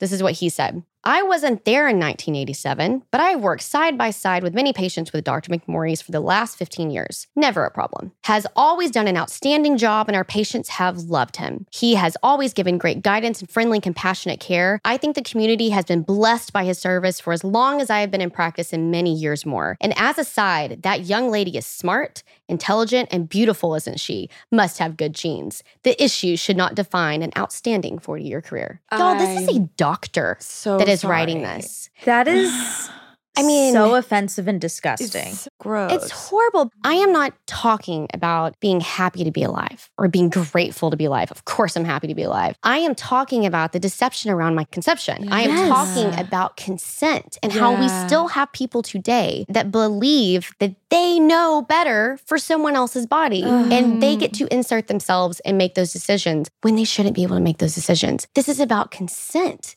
A doctor cannot make these decisions for their patients. and in today's age, this right here. So Oh Joyce is her name. The title is Outrageous Treatment of Respected Doctor and Joyce is just some lady in the community. in the community. This is her letter to the editor. To use the word scandal and fraud in your headlines in the Sunday, May 5th, 2019 paper's article regarding Dr. Kim McMorris is outrageous. While I respect Eve Wiley's quest to find her paternal parentage, her inquiries and emotional response was the prime point of your articles. What about giving Dr. McMorris a respected, knowledgeable doctor, an upstanding Nacogdoches citizen, and faithful member of his church for decades, an equal and unbiased representation? Your coverage of Miss Wiley's emotional state and angry response to the situation was given much more space than Dr. McMorris' explanation. He answered her letter with compassion and gave her the facts that he had. That her mother does not remember the events as Dr. McMorris' written records is unfortunate, but it does not constitute fraud. Dr. McMorris is an example of the best that the medical profession has. He has given his life to caring for women's health issues, and I'm sure if you were to ask a majority of the women in Nacogdoches, you would find his name mentioned as their doctor or they know of him, and you would be hard pressed to hear of anything but the highest regard for him. He would not jeopardize his patients or his ethical commitment to this profession by doing something that was illegal. He was forthright about his actions and did not disobey the law. He explained his action to Ms. Wiley's mother, but obeyed the law of a sperm bank donor anonymity. He covered nothing up. At the end of a long and caring career, this is happening to him. Where is the admiration and appreciation of him as a citizen of Nacogdoches by this paper and in this article published? The fact that he is a conservative Christian man does not fit in the model of media's liberal, biased manner nowadays, oh my even in small town America. What is his possible rebuttal or explanation Mm, that she's mhm. so convinced is factually correct? Well, so I think that she probably went to the church sermon that his pastor gave about how I'm the devil. And, God, I'm and so this was the Lord's plan. And he did nothing wrong. You know, it's interesting. There's like this media blackout for that area. A lot of them won't run it because they're, I mean, they're afraid. He's powerful. The He is church is powerful. This pastor is powerful. We're seeing people standing up and protecting abusers. God. So I confronted him and I needed it to be in writing. And this was at the same time that I had decided if this is not a crime, if there is not a civil cause of action in Texas, then I'm going to make it one. Yeah. So I started lobbying and working with legislators to criminalize this fact pattern. And it was the very first state in the United States to make a doctor doing this a sexual assault. yes. Wow. So Good in between there, I needed everything in writing because y'all, I still had this like fairy tale princess of like, well, maybe everything's gonna work out, and I at least need to extend the olive branch and be like, okay, if this is the thinking at the time, it was wrong. Right. So maybe you and I on Mm. a path to healing can do this together. We can rise above this and we can work on this and we can change it. And that was the only path I saw. And I knew he wouldn't do it, but at least I felt like I had to offer it the daddy wound, right? Like, still want a daddy. Oh man. Oh, I don't think I've ever met someone this strong to withstand all of that. So I, I want it in writing. And I don't want him to know that I have my mom's medical records because I really just want to hear an unbiased account of his. and undefensive. Yeah. And non-defensive. Like I don't want mm-hmm. to be defensive. So I write this like certified letter and send in the HIPAA release form. And he writes back and For a man that doesn't have his medical records, Mm. he sure did put on a little smoke show for me. It's just smoke and mirrors. It's like this Milex cup of blah, blah, blah, blah, blah. I'm like, I don't need to know what kind of sperm cup thing you used. I need to know why you used your own and how I'm related to you. Yes. So then he launches in this whole thing about, well, donor 106 wasn't thawing correctly. I'm like, so I don't know, maybe a good conversation you could have had with your patient to see if she wanted to do anything different. He goes, it appears that you may have inherited some of my genetics. I don't know, like 50%? Wait, But I think he's much? just used to talking to people that he can gaslight and talk around. and that they they mm-hmm. trust them, they're authorities, they're untouchable, Yep. and those are the most scary abusers. And so then he says that he went back to his medical school days, which would have been about 12 to 13 years before I was conceived. And he was a sperm donor at medical school. So he went back and he got his old straws of sperm. Mhm. Okay. So then what was your donor number? Because it's all Mm. de identified, but he Mm. couldn't give me a donor number. Well, then how did you get them? You're just going to go pick up your dusty sperm Yeah, files and bring them back. I mean, you drove them three hours. Like, were they in a cooler? Like, how did you? Lots of holes in the story here. So, obviously, didn't really make sense. And then he ended that letter with it was a pleasure and a gratifying experience for him to be able to deliver a healthy baby girl to my parents. Oh. And then if I oh. ever wanted to come to Nacogdoches and meet with him and his son, my half brother, who's in practice with him. Wow. Is this the one you talked to? No, this is a Oh, that different was one. the Right, he's the uncle. uncle. Okay. Yeah. Very well. So, and, so and the story kept changing for him. Kind of admitting to Yeah. it. Mhm. It's like he's saying the sperm didn't thaw well. Well, he's Dot dot dot ellipses. Like it's worse than that, right? Because he's saying it happened, but I did this for you.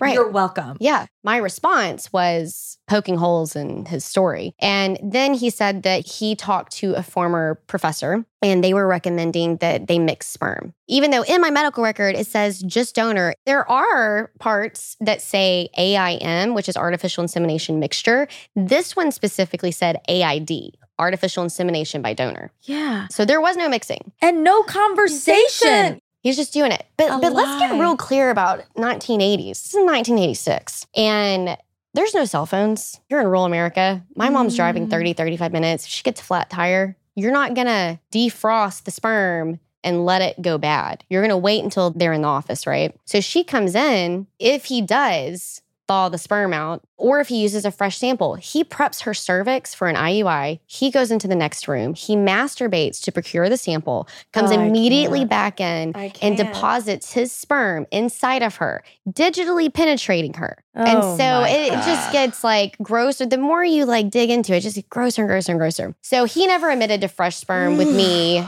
but in one of my sister's charts, it does say fresh sperm. And she's my half sister. What do you mean in her? Wait, what do you mean In her medical notes, it says fresh versus frozen sperm So, that- he's done this many, many Done times. many times. There's, including his social children, there's 13 that we know of. Those are just the people who You have know, tested. right? I mean, I've found people on Facebook that I grew up with and asked them to test. They are my half siblings. We have very defining features. Um, for starters, I'm the shortest. I'm like the little chihuahua. All the girls are over six feet. The boys are Really? six two to six seven. We have these like eyes and a little like asymmetry right here. We have very defining features. Oh. Okay, I want to circle back really, really quick to Joyce. Obviously, that's so painful to read and horrifying. But I think part of what it is, is it is actually incomprehensible Mhm. to think someone's that Yeah.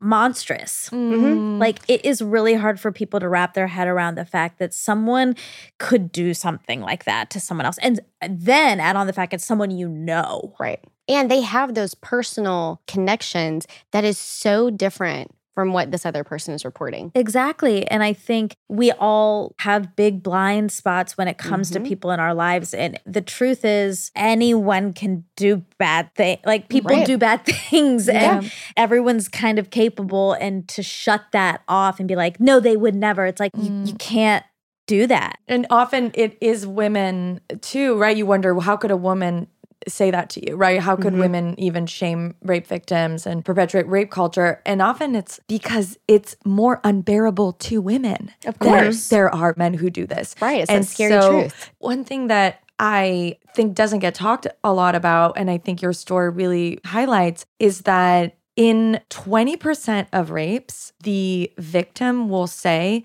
and these are man to women rapes, the woman will say that the man tried to get her pregnant. Hmm. Often there's reproductive coercion, which Right. is not even a term I think we're even familiar with, where we know sexual coercion. Mhm. But in 20% of reported cases of rape, the woman says that he tried to get her pregnant because he refused to put on a condom. So insemination, reproduction can be an extension of that sexual coercion. It is power, right? But I don't know. Is it this like narcissistic Yeah. part? Is it this God complex for all these doctors? Which, by the way, I've identified over 60 doctors in the US who have done this. There is No. there is a survey out of the 80s, 2% of doctors, 2% had self-reported using their own sperm No. instead of a donor sperm. And those are just the ones that self-reported it. They like they don't even They think it's said they did it? So I think you may want to like add a zero to the end of that. Like, yes. Sure. and that's because it's not illegal. They can self-report. Because they can. They I can really- hide behind donor anonymity because anybody can say, well, I'm an anonymous sperm donor. No, you're not. You're the doctor. You're not the donor. it comes back to the Larry Nassar thing, right? Of like when you go in a doctor's office, like you're just completely vulnerable. You're putting your entire self into the hands of this person, and to think that there's nothing that would protect you. Especially in the US when everything's so regulated. Yes, you can sue anyone. You can You sue someone for giving you hot coffee. For anything. But but well, when that it comes was a to little this- deeper than Okay. they make it seem to be. But to be fair, she got really bad burns. Oh, Um, but so I'm Canadian, and when I was little, when we play kind of restaurant, and like my sister would be like, "I'm suing you," like that was our way to like, "I'm suing you," And that's what us Americans are known for. That was because that's all I would see on American cartoons. well, even. we did Oh, do an episode of Flightless Bird about Yes. suing. It It's is such an American thing, but you can't can't for this. sue because our courts, they will not recognize that having a baby is harm. Right. You see what I'm saying? They think it's a gift. It's- Wrongful birth does not fit into this. There is nothing that this fits into. You can't quantify it, right? You wanted a baby, you got a baby. Oh, But also, if I go buy a Ford pickup and you give me a Toyota, I can sue you for that. like, it's insane. I mean, it's the courts just don't know what to do with it. And there's just nothing written because how our laws are so far behind. But going back to the doctor, what, what I see in these doctors is a God complex. And when you Mm. think about it, when God fails and cannot give these people a baby, I play God, I am God. I give them a baby. That's powerful. I think it's a lot of different things. I think it's the fact that he was making money. I mm. think it's the God complex. I think it's the narcissism. I think that he was tall and good looking and he was smart. Who wouldn't want to have my genes? gross. I In mean, fact, gross. when I asked him for the medical records, he sent me back this letter that was just like a brag sheet on his social kids and their Ironman and all this kind of stuff. I had already tracked down his former nurses and had talked to him. He didn't tell me about the melanoma that ran in the family. He didn't tell me that one of my brothers had a brain tumor. oh my god. He didn't tell me some pretty important things. One of the brothers has ulcerative colitis or something, all within that autoimmune disorder thing. So from there, it didn't end well, obviously. I told him I was coming forward because I also felt this like big sense of what if I have another half sibling that has a child or they themselves are struggling with some medical thing and I have the answer for it? Yeah, It was no longer just about me and about my son. If he wasn't going to help me or tell me who my biological half siblings are, then I'd have to come forward. And America loves a good Jerry Springer Maury story.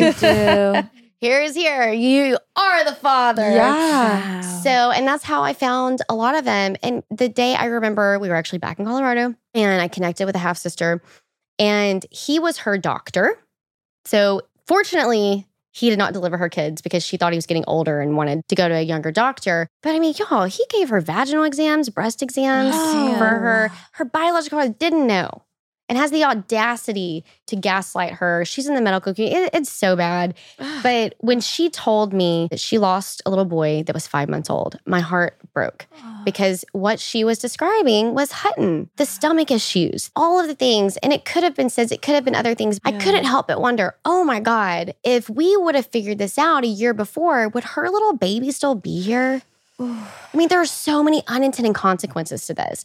And then to have another sister and he delivered both of her children. and I she got her DNA results, the confirmation, after our brother did an emergency hysterectomy on her. So she's in the hospital with the DNA talking to us, and she has to have a follow up with our brother that just did her surgery, and then finding out her biological father delivered her children. This is All too of her. Yeah. pictures with her, you know, that wonderful, amazing experience is now tainted. It's very fucked. It's it gets worse and worse. such- And you're one of the very few people fighting to have these laws change, right? Yes. And so many people reach out to me and they say. This happened to me. Oh God. And I didn't really have a person like that. And so it was really important for me. And again, probably central to like my healing is to be that person to this is what I did. Here are your options. What I tell them is you have to decide. You can come forward with your story. We can work on legislation. We can get bills passed. Or, unfortunately, the only way to hold them accountable is through a non disclosure. Money will never make this right, but it is one way because you mm. can pay for therapy. You can Yeah. take time Yeah. off work, but you have to suffer in silence with it. yeah. That's not complete, y'all. That's not cool. And the doctors get to practice. So, California, when I started in 2018, was the only state that had some sort of fertility fraud legislation. Okay. And this was stemming out of a 1990 something case with Teresa Erickson and some doctors that were stealing embryos and selling them. Oh my god. Yeah. so they had something in place. Yeah. At the same time, Jacoba Ballard from the Netflix documentary, she was working with some of her siblings in Indiana to get a bill passed, but it was a civil cause of action instead of a criminal cause. Mm. So at the same time, Texas and Indiana, a week apart, passed. So from there, I met this amazing senator, Senator Book, and she's just such a wonderful person, champion for women's rights. And she wanted to do this. And I had this case in Florida. And they settled with a non disclosure. The son died and had a baby on the way. It was this whole thing. But I was able to use that story anonymously and go talk to legislators. And I was like this pregnant, testifying in Florida. Oh God. So we got Florida passed and then worked with some victims in Colorado. So Colorado was next. And then from there, all victim led. Arkansas, Kentucky, Utah, Iowa, we ended up at 10. This is where I'm super excited because this timing is so crazy. Simulation. Yeah. I mean, as of like two hours ago, we officially have federal fertility fraud legislation. And what that means is that we don't have to work state by state anymore. Great. So Representative Bice out of. Oklahoma, she has filed this, and it's a creative bill because it's a sexual Mm. assault, which is what this is. Yeah. Yes. And it also pulls in like the RICO statute and it offers civil and criminal causes of action as well as prison time. I'm really excited to have this kind of blanketed thing. Now, I will tell you, I don't think doctors are doing this today. I really don't. I think that with Oh. commercial DNA testing, they would be really stupid, Got but it still doesn't mean it shouldn't be illegal. Yeah. Exactly. Ah. And a lot of our legislators, if you were to line them up and say, hey, I want all of y'all to tell me how a woman's body works, Oh, come on. Please. That's what I've been dying for. I'm dying for journalists to just ask, like, what does an IUD do? Just tell me how birth control works. How many fallopian tubes? what's the difference between IUI and IVF? Mhm. Our legislators, unless they are doctors or women who have gone through, or their husbands who have gone through fertility treatments, they generally don't know. Mm-mm. But we are asking them to legislate and to regulate this. And so the other important part of this legislation, bills can do more than just pass and do what they're supposed to do.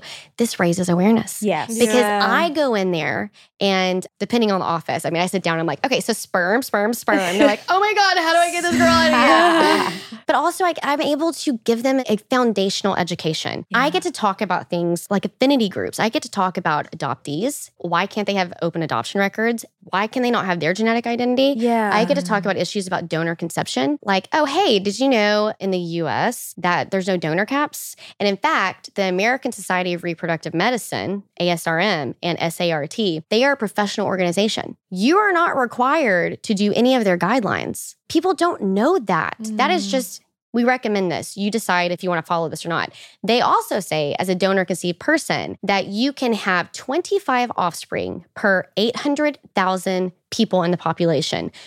You do that math, I can have over 10,000 half siblings in the US and still be considered biodiverse. When you go in and you're selecting a donor, there's no donor caps. You have no idea the amount of live births. If they say that there's 10, bullshit. They have no way of tracking it. So I go and like word vomit on legislators to like, you know, raise awareness of this. It's also really important because the time is here. The time is now. Yeah. Our technology, with overturning Roe versus Wade, with everything kind of coming together, we are at Mm. that boiling point.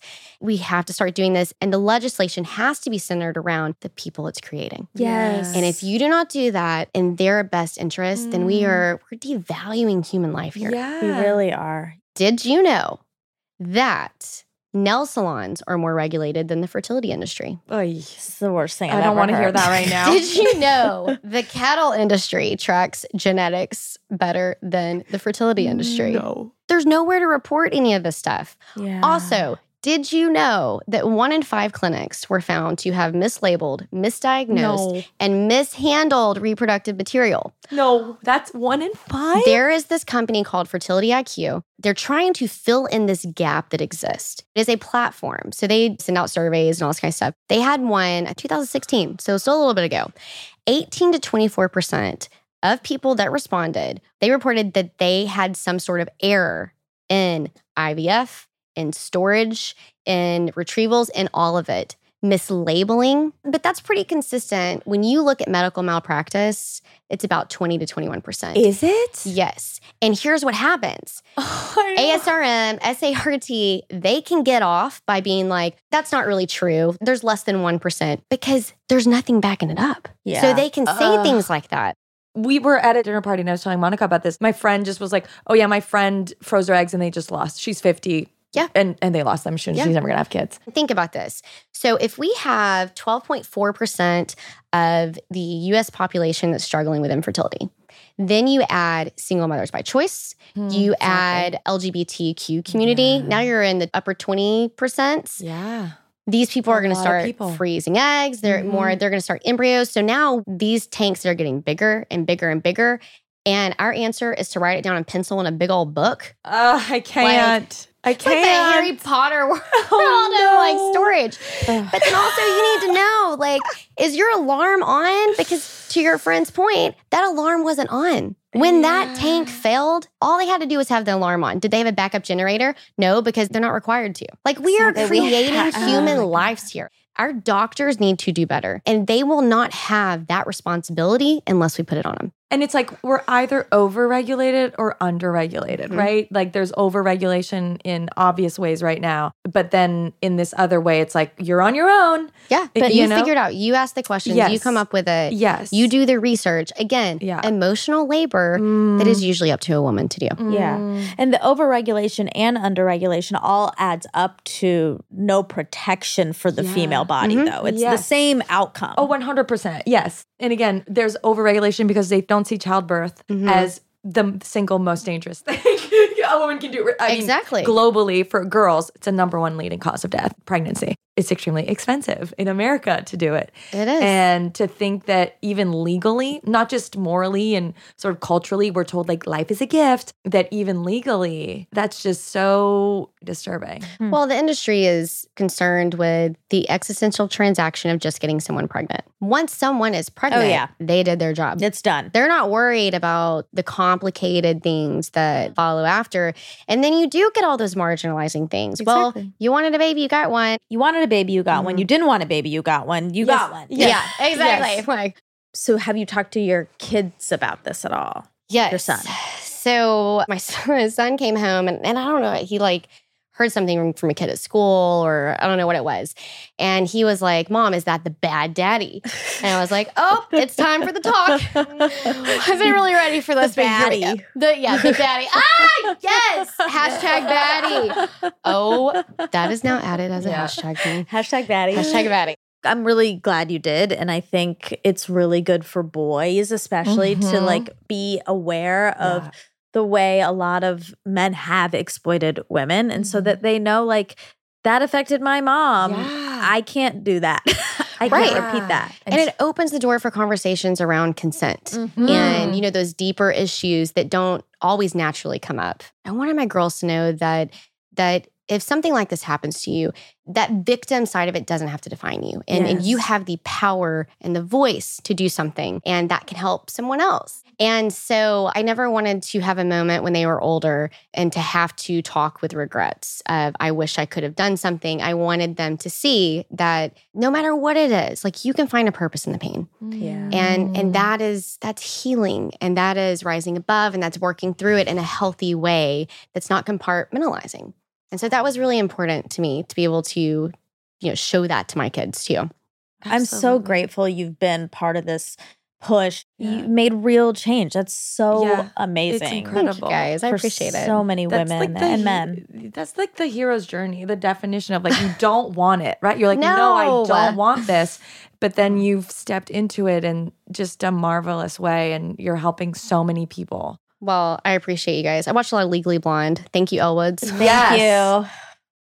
I was not ready. I knew it was going to be full of twists and turns, but I did not ah. expect that many. Yeah, I feel like we just got downloaded with a lot of really important information. I Oh mean, my this is stuff yeah. we do need to be thinking about because it's so crazy that you can't sue. It's wild that it is not a crime because you got the baby. Like you got what you wanted. You got a baby, be happy. Yeah, it's like if you're going out, you want to meet someone in a bar and you get assaulted and they're like, "Well, you wanted to get laid." You- it's like, "No, not I that way." And that's not what I want.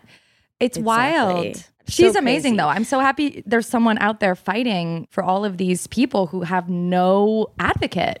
I feel so lucky that we got to talk to her. And we do have one more interview today. We talked to B. B also has a story in the similar vein. I actually know B personally, so I- I've heard bits and pieces of the story before. It's also wild, and I think will be a really interesting perspective on how to cope with some of these family secrets that get revealed. So let's hop into B. We appreciate you sharing this story with us. It's a great story. It's a good story and it's an impactful story. B, I know you, Yeah. and I sat next to you at a party and you laid this all out there. And I wish I had a recording. I'm sure I was just like mouth agape ah. the whole time, which I'm sure you get all the time, by the way. It's the best cocktail party story. People like at work bring me to like client meetings just so I can tell the story and warm up the room. But the crazy part about my story is that it's so common these days. Exactly. Whenever I tell it, someone's like, oh my God, my cousin's best friend. Like, you know, there's always someone else who they know. So I'll just start kind of at the beginning. I took one of those wonderful DNA tests, the ones that come in a kit. I was less interested in my family. I have a very close knit family. I know them all very well.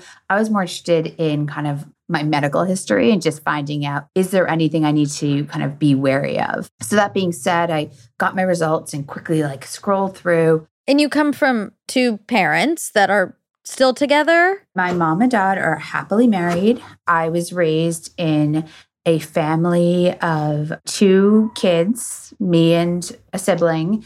And then my dad had actually had kids from a previous marriage. So it was my dad's second marriage and my mom's first marriage. And had a very wonderful, normal, above average upbringing. Never really thought twice about it. I will say that there are points in my life, which I don't know if other people go through this, because I can only say from my perspective, where I would sometimes look at my father and say, What do I have of his? Mm. And I was constantly looking for that, like, is it our thumbs? Are they the same? Literally, like I don't see myself in him. We're very similar personality wise, which people would always say, but I really couldn't see any of the familiar traits, like just looking at him. It was crazy. I'd look at his toenails, like I was looking for anything. yeah. And I just kind of did that my whole life. And I wonder if other people do that. With the way you're nodding, I'm assuming that's probably not the case. But I I was so. always kind of looking because I do I did look so much like my mom in many ways. Like I could definitely see that.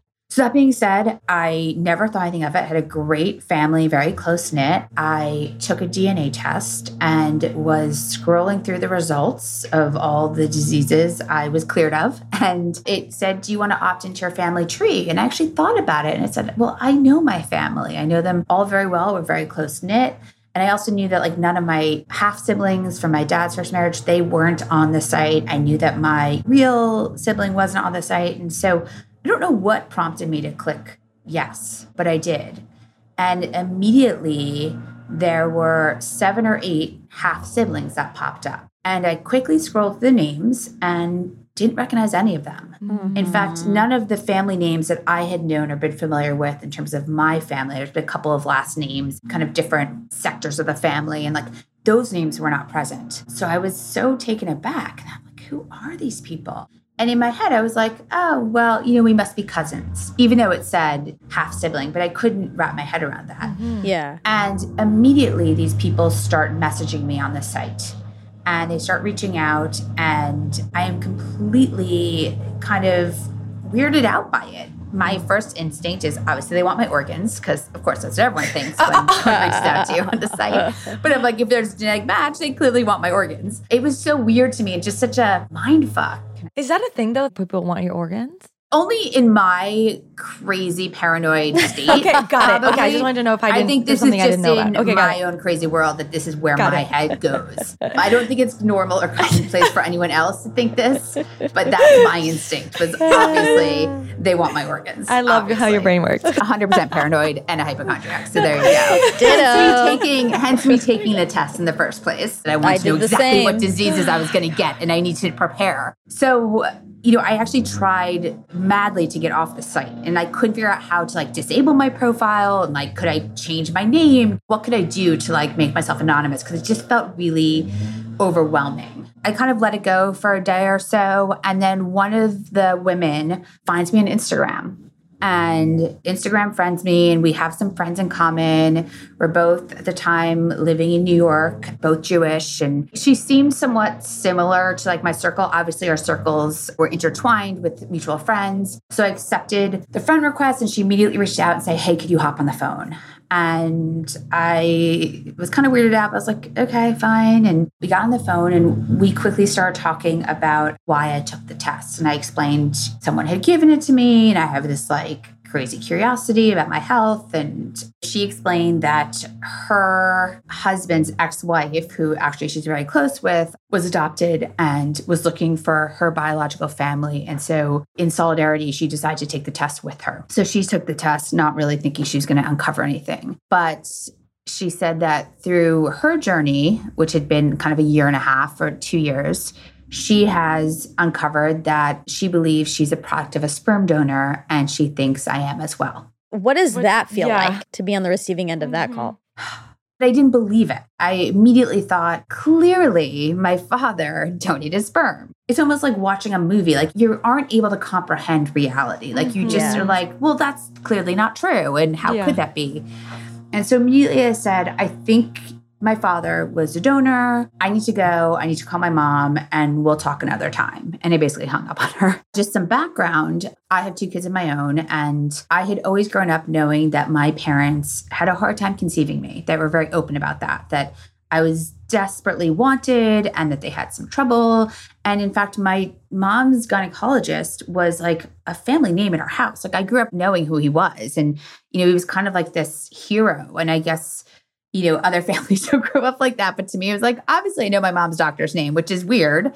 But I think because of what he was able to bring to them as people who were having trouble conceiving. Now, this was the kind of early to mid 70s. And just to kind of set the record, this is, which I know Monica will fact check, but just to make sure, this is, as far as I understand it, before in vitro existed, but artificial insemination was something they had figured out. So there were no test tube babies yet. I remember seeing the cover, the first test tube baby. I remember that. So there's no in vitro, right? The technology was literally taking a specimen and inserting it into a woman. Yes. There was no like cleaning of it. There was no like testing of it. None of that existed. And so, what I have come to find out, which is fascinating to me, is that couples who were looking to have children were infertile for whatever reasons, because again, this is before DNA was even discovered, would go to this well known clinic in New York City, and I'm sure other places across the country, but this one was in New York City, and say, We want to have a baby. What do we do? And they were told, Well, we're going to boost the sperm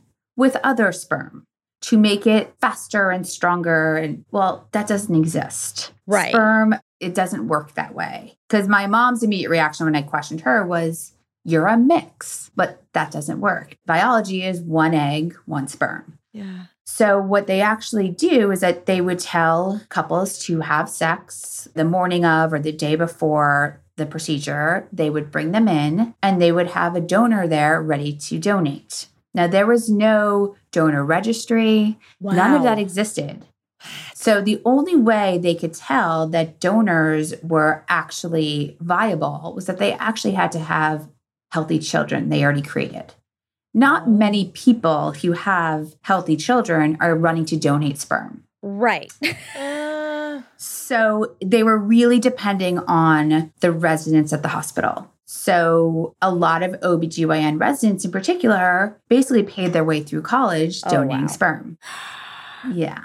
And at the time, there was no DNA. So parents were told we matched by blood type and eye color, the only two things you can trace. Maybe it's your sperm, maybe it's donor sperm. We don't know, but don't worry about it. No one will ever know. It's your baby. Go on with your life and off you go. And it worked. Yeah. And it worked for a lot of families. And so there's an entire kind of generation of people who are actually likely related. There's no medical records, there's no registry. This has all been uncovered by genetic testing available at everyone's fingertips now. No one Yes. anticipated that that could actually happen. Oh my God. with all these genetic testing companies, is this a frequent kind of side effect that a lot of people are figuring out that they're not actually related to their father? Their dad's not their, dad. dad's not their dad. No one's releasing stats on this, but I will say that this industry is uncovering family secrets of all types. oh, So it wow. doesn't just stop with, you know, my dad's not my dad. It could Yeah. be my mom had an affair, my mom and her sister were never related. I mean, there's so many billion. I've heard crazy stories of a lot of people who have uncovered, like, my brother's not my brother. I was adopted. Like, there's just so many stories that were never told. There's no documents or evidence. And so you just believe what you're told. Okay, so after you found that out, did you go to your mom? part of how I found out was I went to my mom and I said, These people are saying these things and what's happening? And I said to her, I know you and daddy had trouble conceiving. And she's like, Yes, but we went to the doctor and we had treatments and we have you and it's all that matters. And I'm like, Right, right, of course. And I said, what treatments did you have? Thinking they're going to say some kind of fertility drug. And that's when she said, well, the doctors boosted daddy's sperm with stronger sperm. Now, that's when I realized I'm not his child. Right. And did you explain that to her? Like how that works? What you explained to us? I did. I think, like, here's the thing I think denial is a crazy thing. I think it was, you know, 40 something years back. You put that out of your mind. As my mom has said, you know, since then, I just wanted a baby. Like, I just wanted you. It didn't matter. Mm. And I think the fact that I am so much like my father in so many ways, not physically, but like we have very similar personalities, my mom would never question that I wasn't his. And I was theirs. They left it there. Yeah. They left it there. No one thought of it, which is interesting because, like, a couple of things I wonder, which I haven't asked her, but like, I was born with a heart defect. I had heart surgery. Like, I wonder if they ever said, huh. But I don't know if they did. I don't know if like genetics played such a role back then. I feel like now we easily like attribute everything to genetics. When I was pregnant with my first child, we did a fetal echocardiogram because I was born with a heart deformity. Now, my heart deformity was not genetic, but immediately that's the first place that people go is like, let's just check that box. I just think it was different back then. Yeah. Again, there was no DNA. It was just a different time. It's the wild west of infertility. Okay. And then you were like, oof, okay. Well, so my dad is not my dad. Were you like, should I tell him? I said, Where's daddy? She's in the other room. I said, Don't tell him.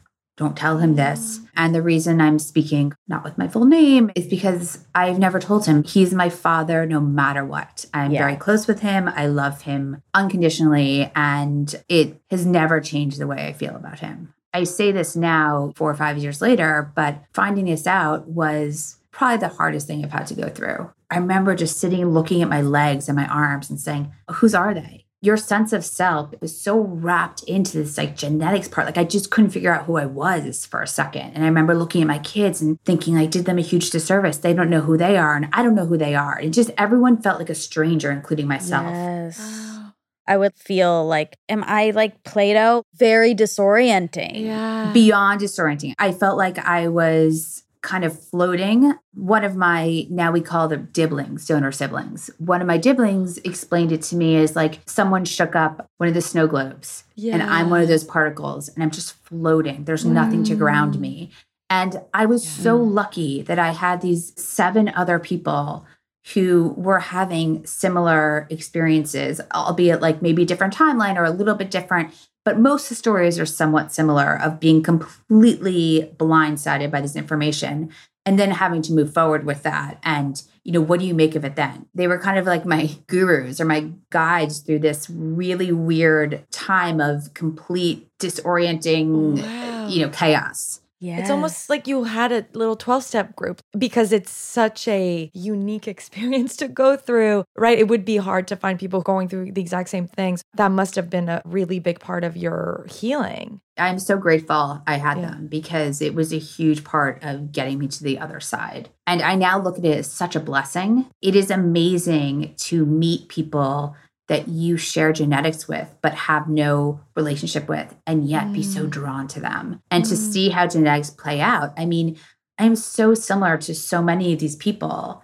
And yet, you know, it's that nature versus nurture conversation. We haven't been raised together, and yet we share so many similar traits. Can you give some examples? Sure, of course. There's one man, the rest are women. And my donor, he would tell stories. He'd be up in the ER, you know, in the hospital and get a call like, come on down, and was known for his strong sperm and would donate. And, you know, it would be inserted into the inserted into the you know next woman and the next woman who had the same kind of blood type or one of the parents had the same blood type and eye color and off they went just to know what we're talking about here he donated twice a week for four years so there are probably thousands of us and Wow. i guess not every one of them would take right i would love to do analysis of like if 100% of the population took these tests where'd we end up it would just be Yeah. yeah It's a horror movie.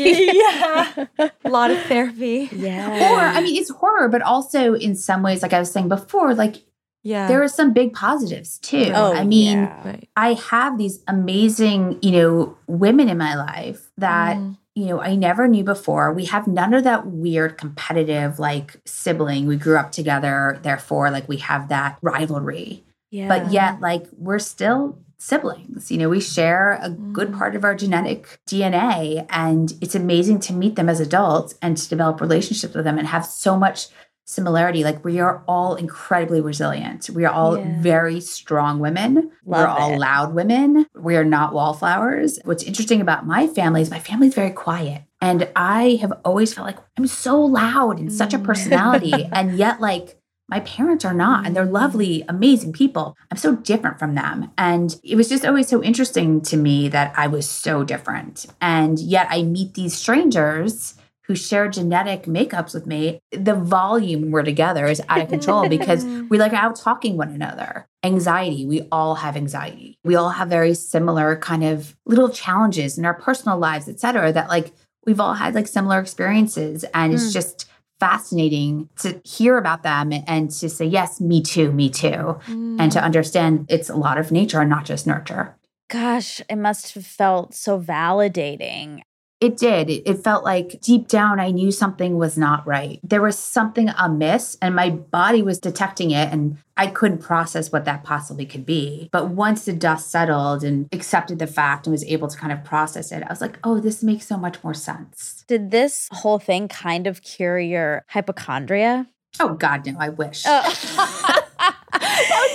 that would. That would be the. no, I just have more people to go to and be like, has anyone ever had a mole in their upper left lip? Or like you, like it's just crazy things that I ask them, and it's just more Uh. crowdsourcing material. So in fact, it like threw my hypochondriac ism into like chaos because all of a sudden my first thought was I don't know my health history. And it was like that race to find our donor. We have to find him because we have to know. I was not looking to develop necessarily a relationship with him. I do have a relationship with him. I had an amazing father. I just wanted like tell me the history, tell me the medical stuff. And it turns out he's a great guy and I'm so happy he's in my life. But that was like an added bonus. The only reason I bring up the hypochondria thing is because knowing in your heart that something's wrong. Like Mm. something's actually not exactly right. And when you say to people and they're like, ugh, or like you go to the doctor and they're like, you're fine, you're fine, you're fine. And you're like, but I'm not. Like Mm. something's wrong. And I think that leads to a lot of hypochondria. That happened with me a lot. And then when I found out I had seizures and epilepsy, it honest to God cured it. Cause I was like, I knew it. I knew something was wrong, and everyone's saying it's nothing. And now I know what it is. And actually, now that when things are a little weird, I trust my gut so much more. I'm like, I'm right. I know when something's way off. And so for you, it's like you were growing up like something's a little off, and I could see it manifesting into like it being health. Something's a little off. Maybe I have a brain tumor. Maybe I have a, you know, mm. a circulation issue, whatever. So that's why I wonder. You figured out the thing that was a little off. I did. I wish I could say it cured that part of me.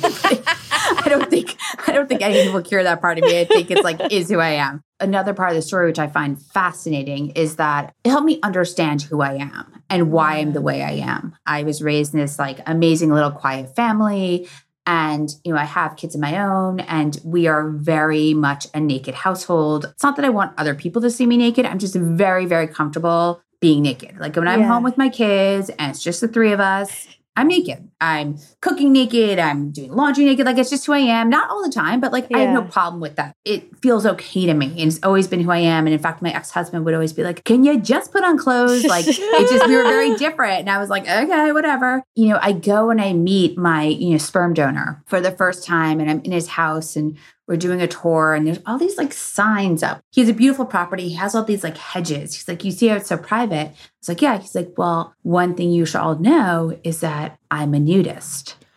And I was like, Oh my God, this is like, this makes all the sense. Yes. Yes, you are. And that's why I am the way I am. Like, this explains everything because it wasn't like it was modeled for me. I, there was no one naked in my home, you know, and it was just like little like personality quirks that I've had throughout my life that I was like, huh, where'd that come mm-hmm. from? And it is so clear that it's from that part of the family. And I do have a lot of my sperm donor's DNA. Like I actually share the most DNA mm. with his daughter that he raised. Oh, So we're the most similar. So I do have a lot of him in me. There is a genetic gene for nudity. I'm telling you it's out there. and I got it. Finally, like it made sense. Like, oh, this is why I am the way I am. I'm very curious about the decision to not tell your dad and then to meet with the sperm donor. You're not referring to him as your dad, even though he's biologically related to you. So, can you tell us about how you sorted through all of that for yourself? To be honest, I'm still sorting through it, right? I Yeah. still live in this kind of world of secrets. But it's all because I want to protect my dad. I don't want him to think I feel like any less his daughter because I don't. Mm. He's my dad and he will always be my dad, and that's it. He's in his 80s. If it were to upset him, which I hope it wouldn't, but even if it did a tiny bit, it's not worth it to me because get that.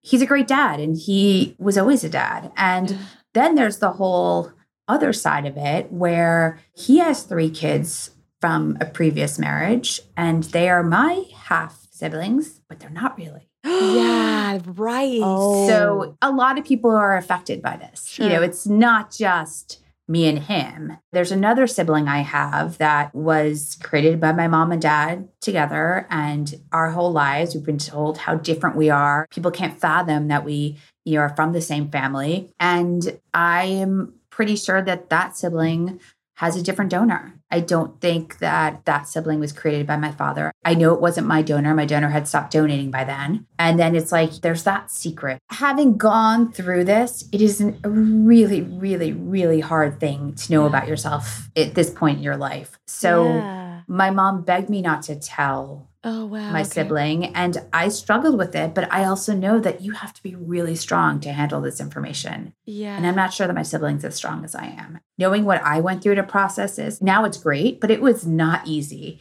And it's not something I would wish on someone. Do you wish you hadn't found out? I did for a while, especially the first two months. I was so mad at myself for clicking that box. My life is just so easy. This was so much more complicated than I ever mm. expected. But then I came around and I was like, I'm so happy I did. This has made my mm. life so much richer. And I've met so many amazing people and be able to have these relationships with these amazing people I have genetic familiarity with. If your dad had been younger when you learned it, do you think you would have told him or do you think it wouldn't have changed it? I wasn't shy about taking this test. My parents knew I was doing it.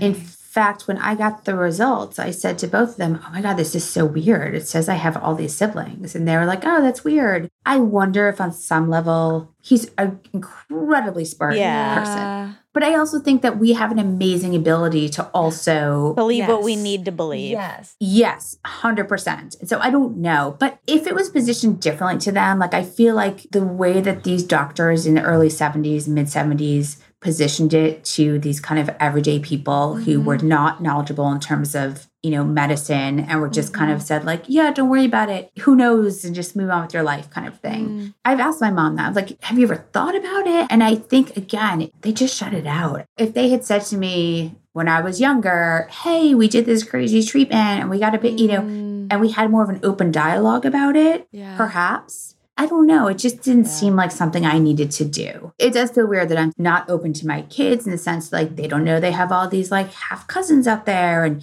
they've actually met some of my donor siblings and know them as like friends of mine. And like Mhm. one day I will bring it up and I will explain everything to them, but not now. That's a weird thing for me too that like I wish I could just be 100% honest and authentic, but it's not worth hurting people. I think it makes so much sense what you're doing. And I want to protect my dad. The crazy part is to me is that like he obviously could have kids. He had three with someone else. Right. My mom could obviously have kids. She had me and another child. They just couldn't do it together. They would have been a great candidate for IVF. Yeah. And Right, it just didn't exactly. exist. So it's just It existed. amazing, like when I get caught up in my head about like what could have been. So you were raised Jewish, Yep, 100% and your mom and your dad are Jewish. My mom and my dad are Jewish. And the crazy thing about my donor, which my mom thinks to this day was like handpicked for her, I'm not so sure, but whatever, was that he is also 100% Jewish. Oh wow. My dad graduated from high school years before he should have. My donor graduated from high school years before he should have. Oh like wow. both overachievers, both very successful in their own right. Other than the fact that like my donor is very loud and kind of boisterous and different kind of humor. That nudist, like very kind of um, a little bit more of an extrovert. In many ways, are very similar, which made sense why I was so much like my father. Yes, nurture plays a role in it, but also I do think that my donor and my father share a lot of similar kind of traits. When you talk about not telling your dad and the kids and all of that, I mean, I do think about AA, where there's a tenant that Mm. sometimes it's better to not Yeah. be honest. Like you're Yeah. supposed to be super honest, but if it's going to hurt the other person, you're not supposed to. I just don't see the benefit. I mean, for my kids, yes, and that will happen one day. But Yeah, for my father, what's the benefit of telling him? What will he gain from this? Right. exactly. I don't know. I can't think of a love. positive for him. Even in the past couple years, the amount of like books written and Netflix series, and there's been so much about this kind of story. And I only know that because every time one gets released, it gets forwarded to me by like 17 different people. I'm So, sure. like, I know there's a lot out there because everyone's like, this is your story. So, like, this is not just happening to Yeah. me and my donor Yes. siblings. This is happening around the world. Have you made any major life decisions based on this knowledge? Has it affected your worldview perspective? Yeah, I think I did. I mean, I've decided to live my life more authentically. I left a marriage and I kind of started a new life. And I think part of that was like this desire just to be true to who I am. And Yeah. I also have these amazing women who I'm related to who are all really strong and are my cheerleaders no matter what. I mean, mm. regardless of my friends who I love, I just have this like core group of family and we have an ongoing text. And whenever something good happens, we share. Whenever something bad happens, we share. That's kind of our role for each other. And in fact, mm. my sperm donor's daughter, who was raised by him, she had lost her mother and she's a badass. She's so successful. She's super amazing. And we all, you know, travel together and we all meet up. And she said this is the first time in her life she's had strong, amazing female relationships. And she's like, I really feel like this is a gift from my mom. I feel like this is Oh, what she has given me is you guys because I haven't had this before. We call each other our people. Like we had to find each other. I'm so happy we did. That's lovely. I have a lot of friends who have used donors and have asked me questions. And I think at the end of the day, it's a really positive thing now that you, as someone who has chosen a donor, that your child can one day connect with other donor siblings, siblings, and have these relationships. Again, I think it's better if they know from a young age as opposed to being like, Yeah. you know, a secret uncovered. but I just want to make that clear that like it can be, I think, a really amazing, powerful thing to have these relationships with these people that you are genetically connected to, but have been raised apart from. Yeah, it seems like you deepened your relationships through this experience, which you would think would make you feel estranged or further away, right? You're just feeling closer to this new group. And, in a- closer to your dad. and closer to dad. Like even I- as you're talking, I'm thinking like, what if I learned today that my dad isn't my real dad? And I would have the same reaction as you. Was like, no, no, that's my dad. Like, all I think about is like my dad rocking me to sleep, my dad giving me my bath, my dad like helping me with my math homework and like yelling at me. And like, you know, and like there would be no shift. We had another guest talk about how fatherhood is through action, right? It's something that you do. And so it's helping me rethink even like, yeah, what does fatherhood mean to me or what does my dad mean to me? And based on what? And the genetics is like so little. Totally. And I'm grateful for my donor because he gave us all life, but it's my dad who raised me. I mean, it's my dad who has Yeah. created who I am. And with genetic parts of my donor popping in and out and being like, oh, that's why I'm naked. But yeah, it's 100% fatherhood and, and parenting in general is time you put into it and the relationship that you create with this tiny human. Yeah. Have you talked to your donor about all of this? And like, how does he feel now in retrospect, having given so much sperm? And for him, having so many children out there, like, I mean, I don't know if you've talked to him about this. I'm sure you have. What does that feel like for him? I think he is proud. I do. I think it's amazing to him to see these deposits become full humans. We are full people. And yet we were just literally in a cup. You know what I'm saying? Yeah, and like it is- and then he forgot about it. we were in a cup. He forgot about it. He went on with his business. Now we here we are, these like adult women being like, "Hi."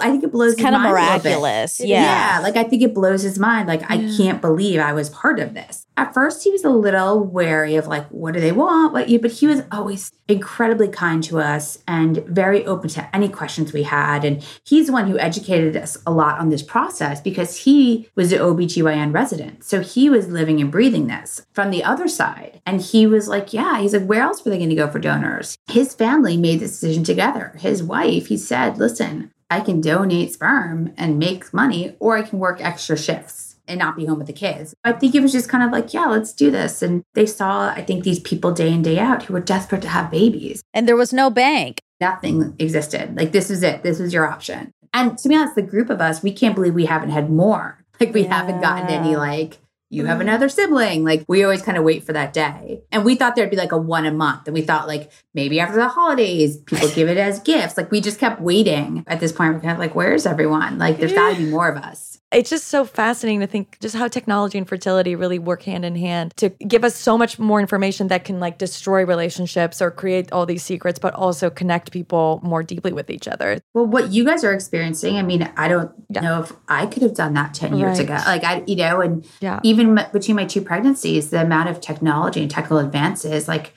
I couldn't find out what I was having with my Mm. daughter. Yeah, you didn't find out at 10 weeks, like through the blood. And then my son came along and like at 10 weeks, I knew it was a healthy boy. I had to wait till I saw it in the sonogram with my daughter. I can only imagine like what today people are having babies, like what they Yeah. know and how quickly they know it and technology involved. If someone had told my mom, like, in 30 years, your daughter's gonna be freezing her eggs and making know. a podcast about it, she'd be like, What's a podcast? What's freezing eggs? What are you talking about? yeah, I know, exactly.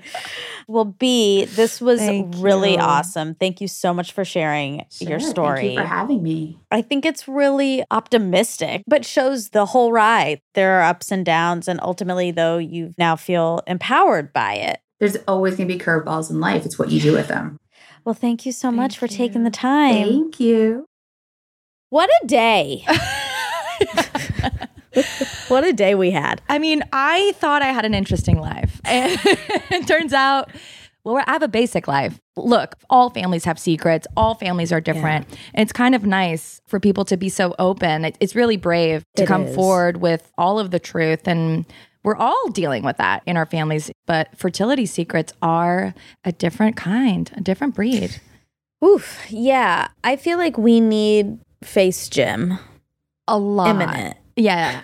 I am calling them right now. Okay, so we're gonna go get Face Gym, and we hope you guys have a great week. And we'll see you next week for more Race to 35. See you.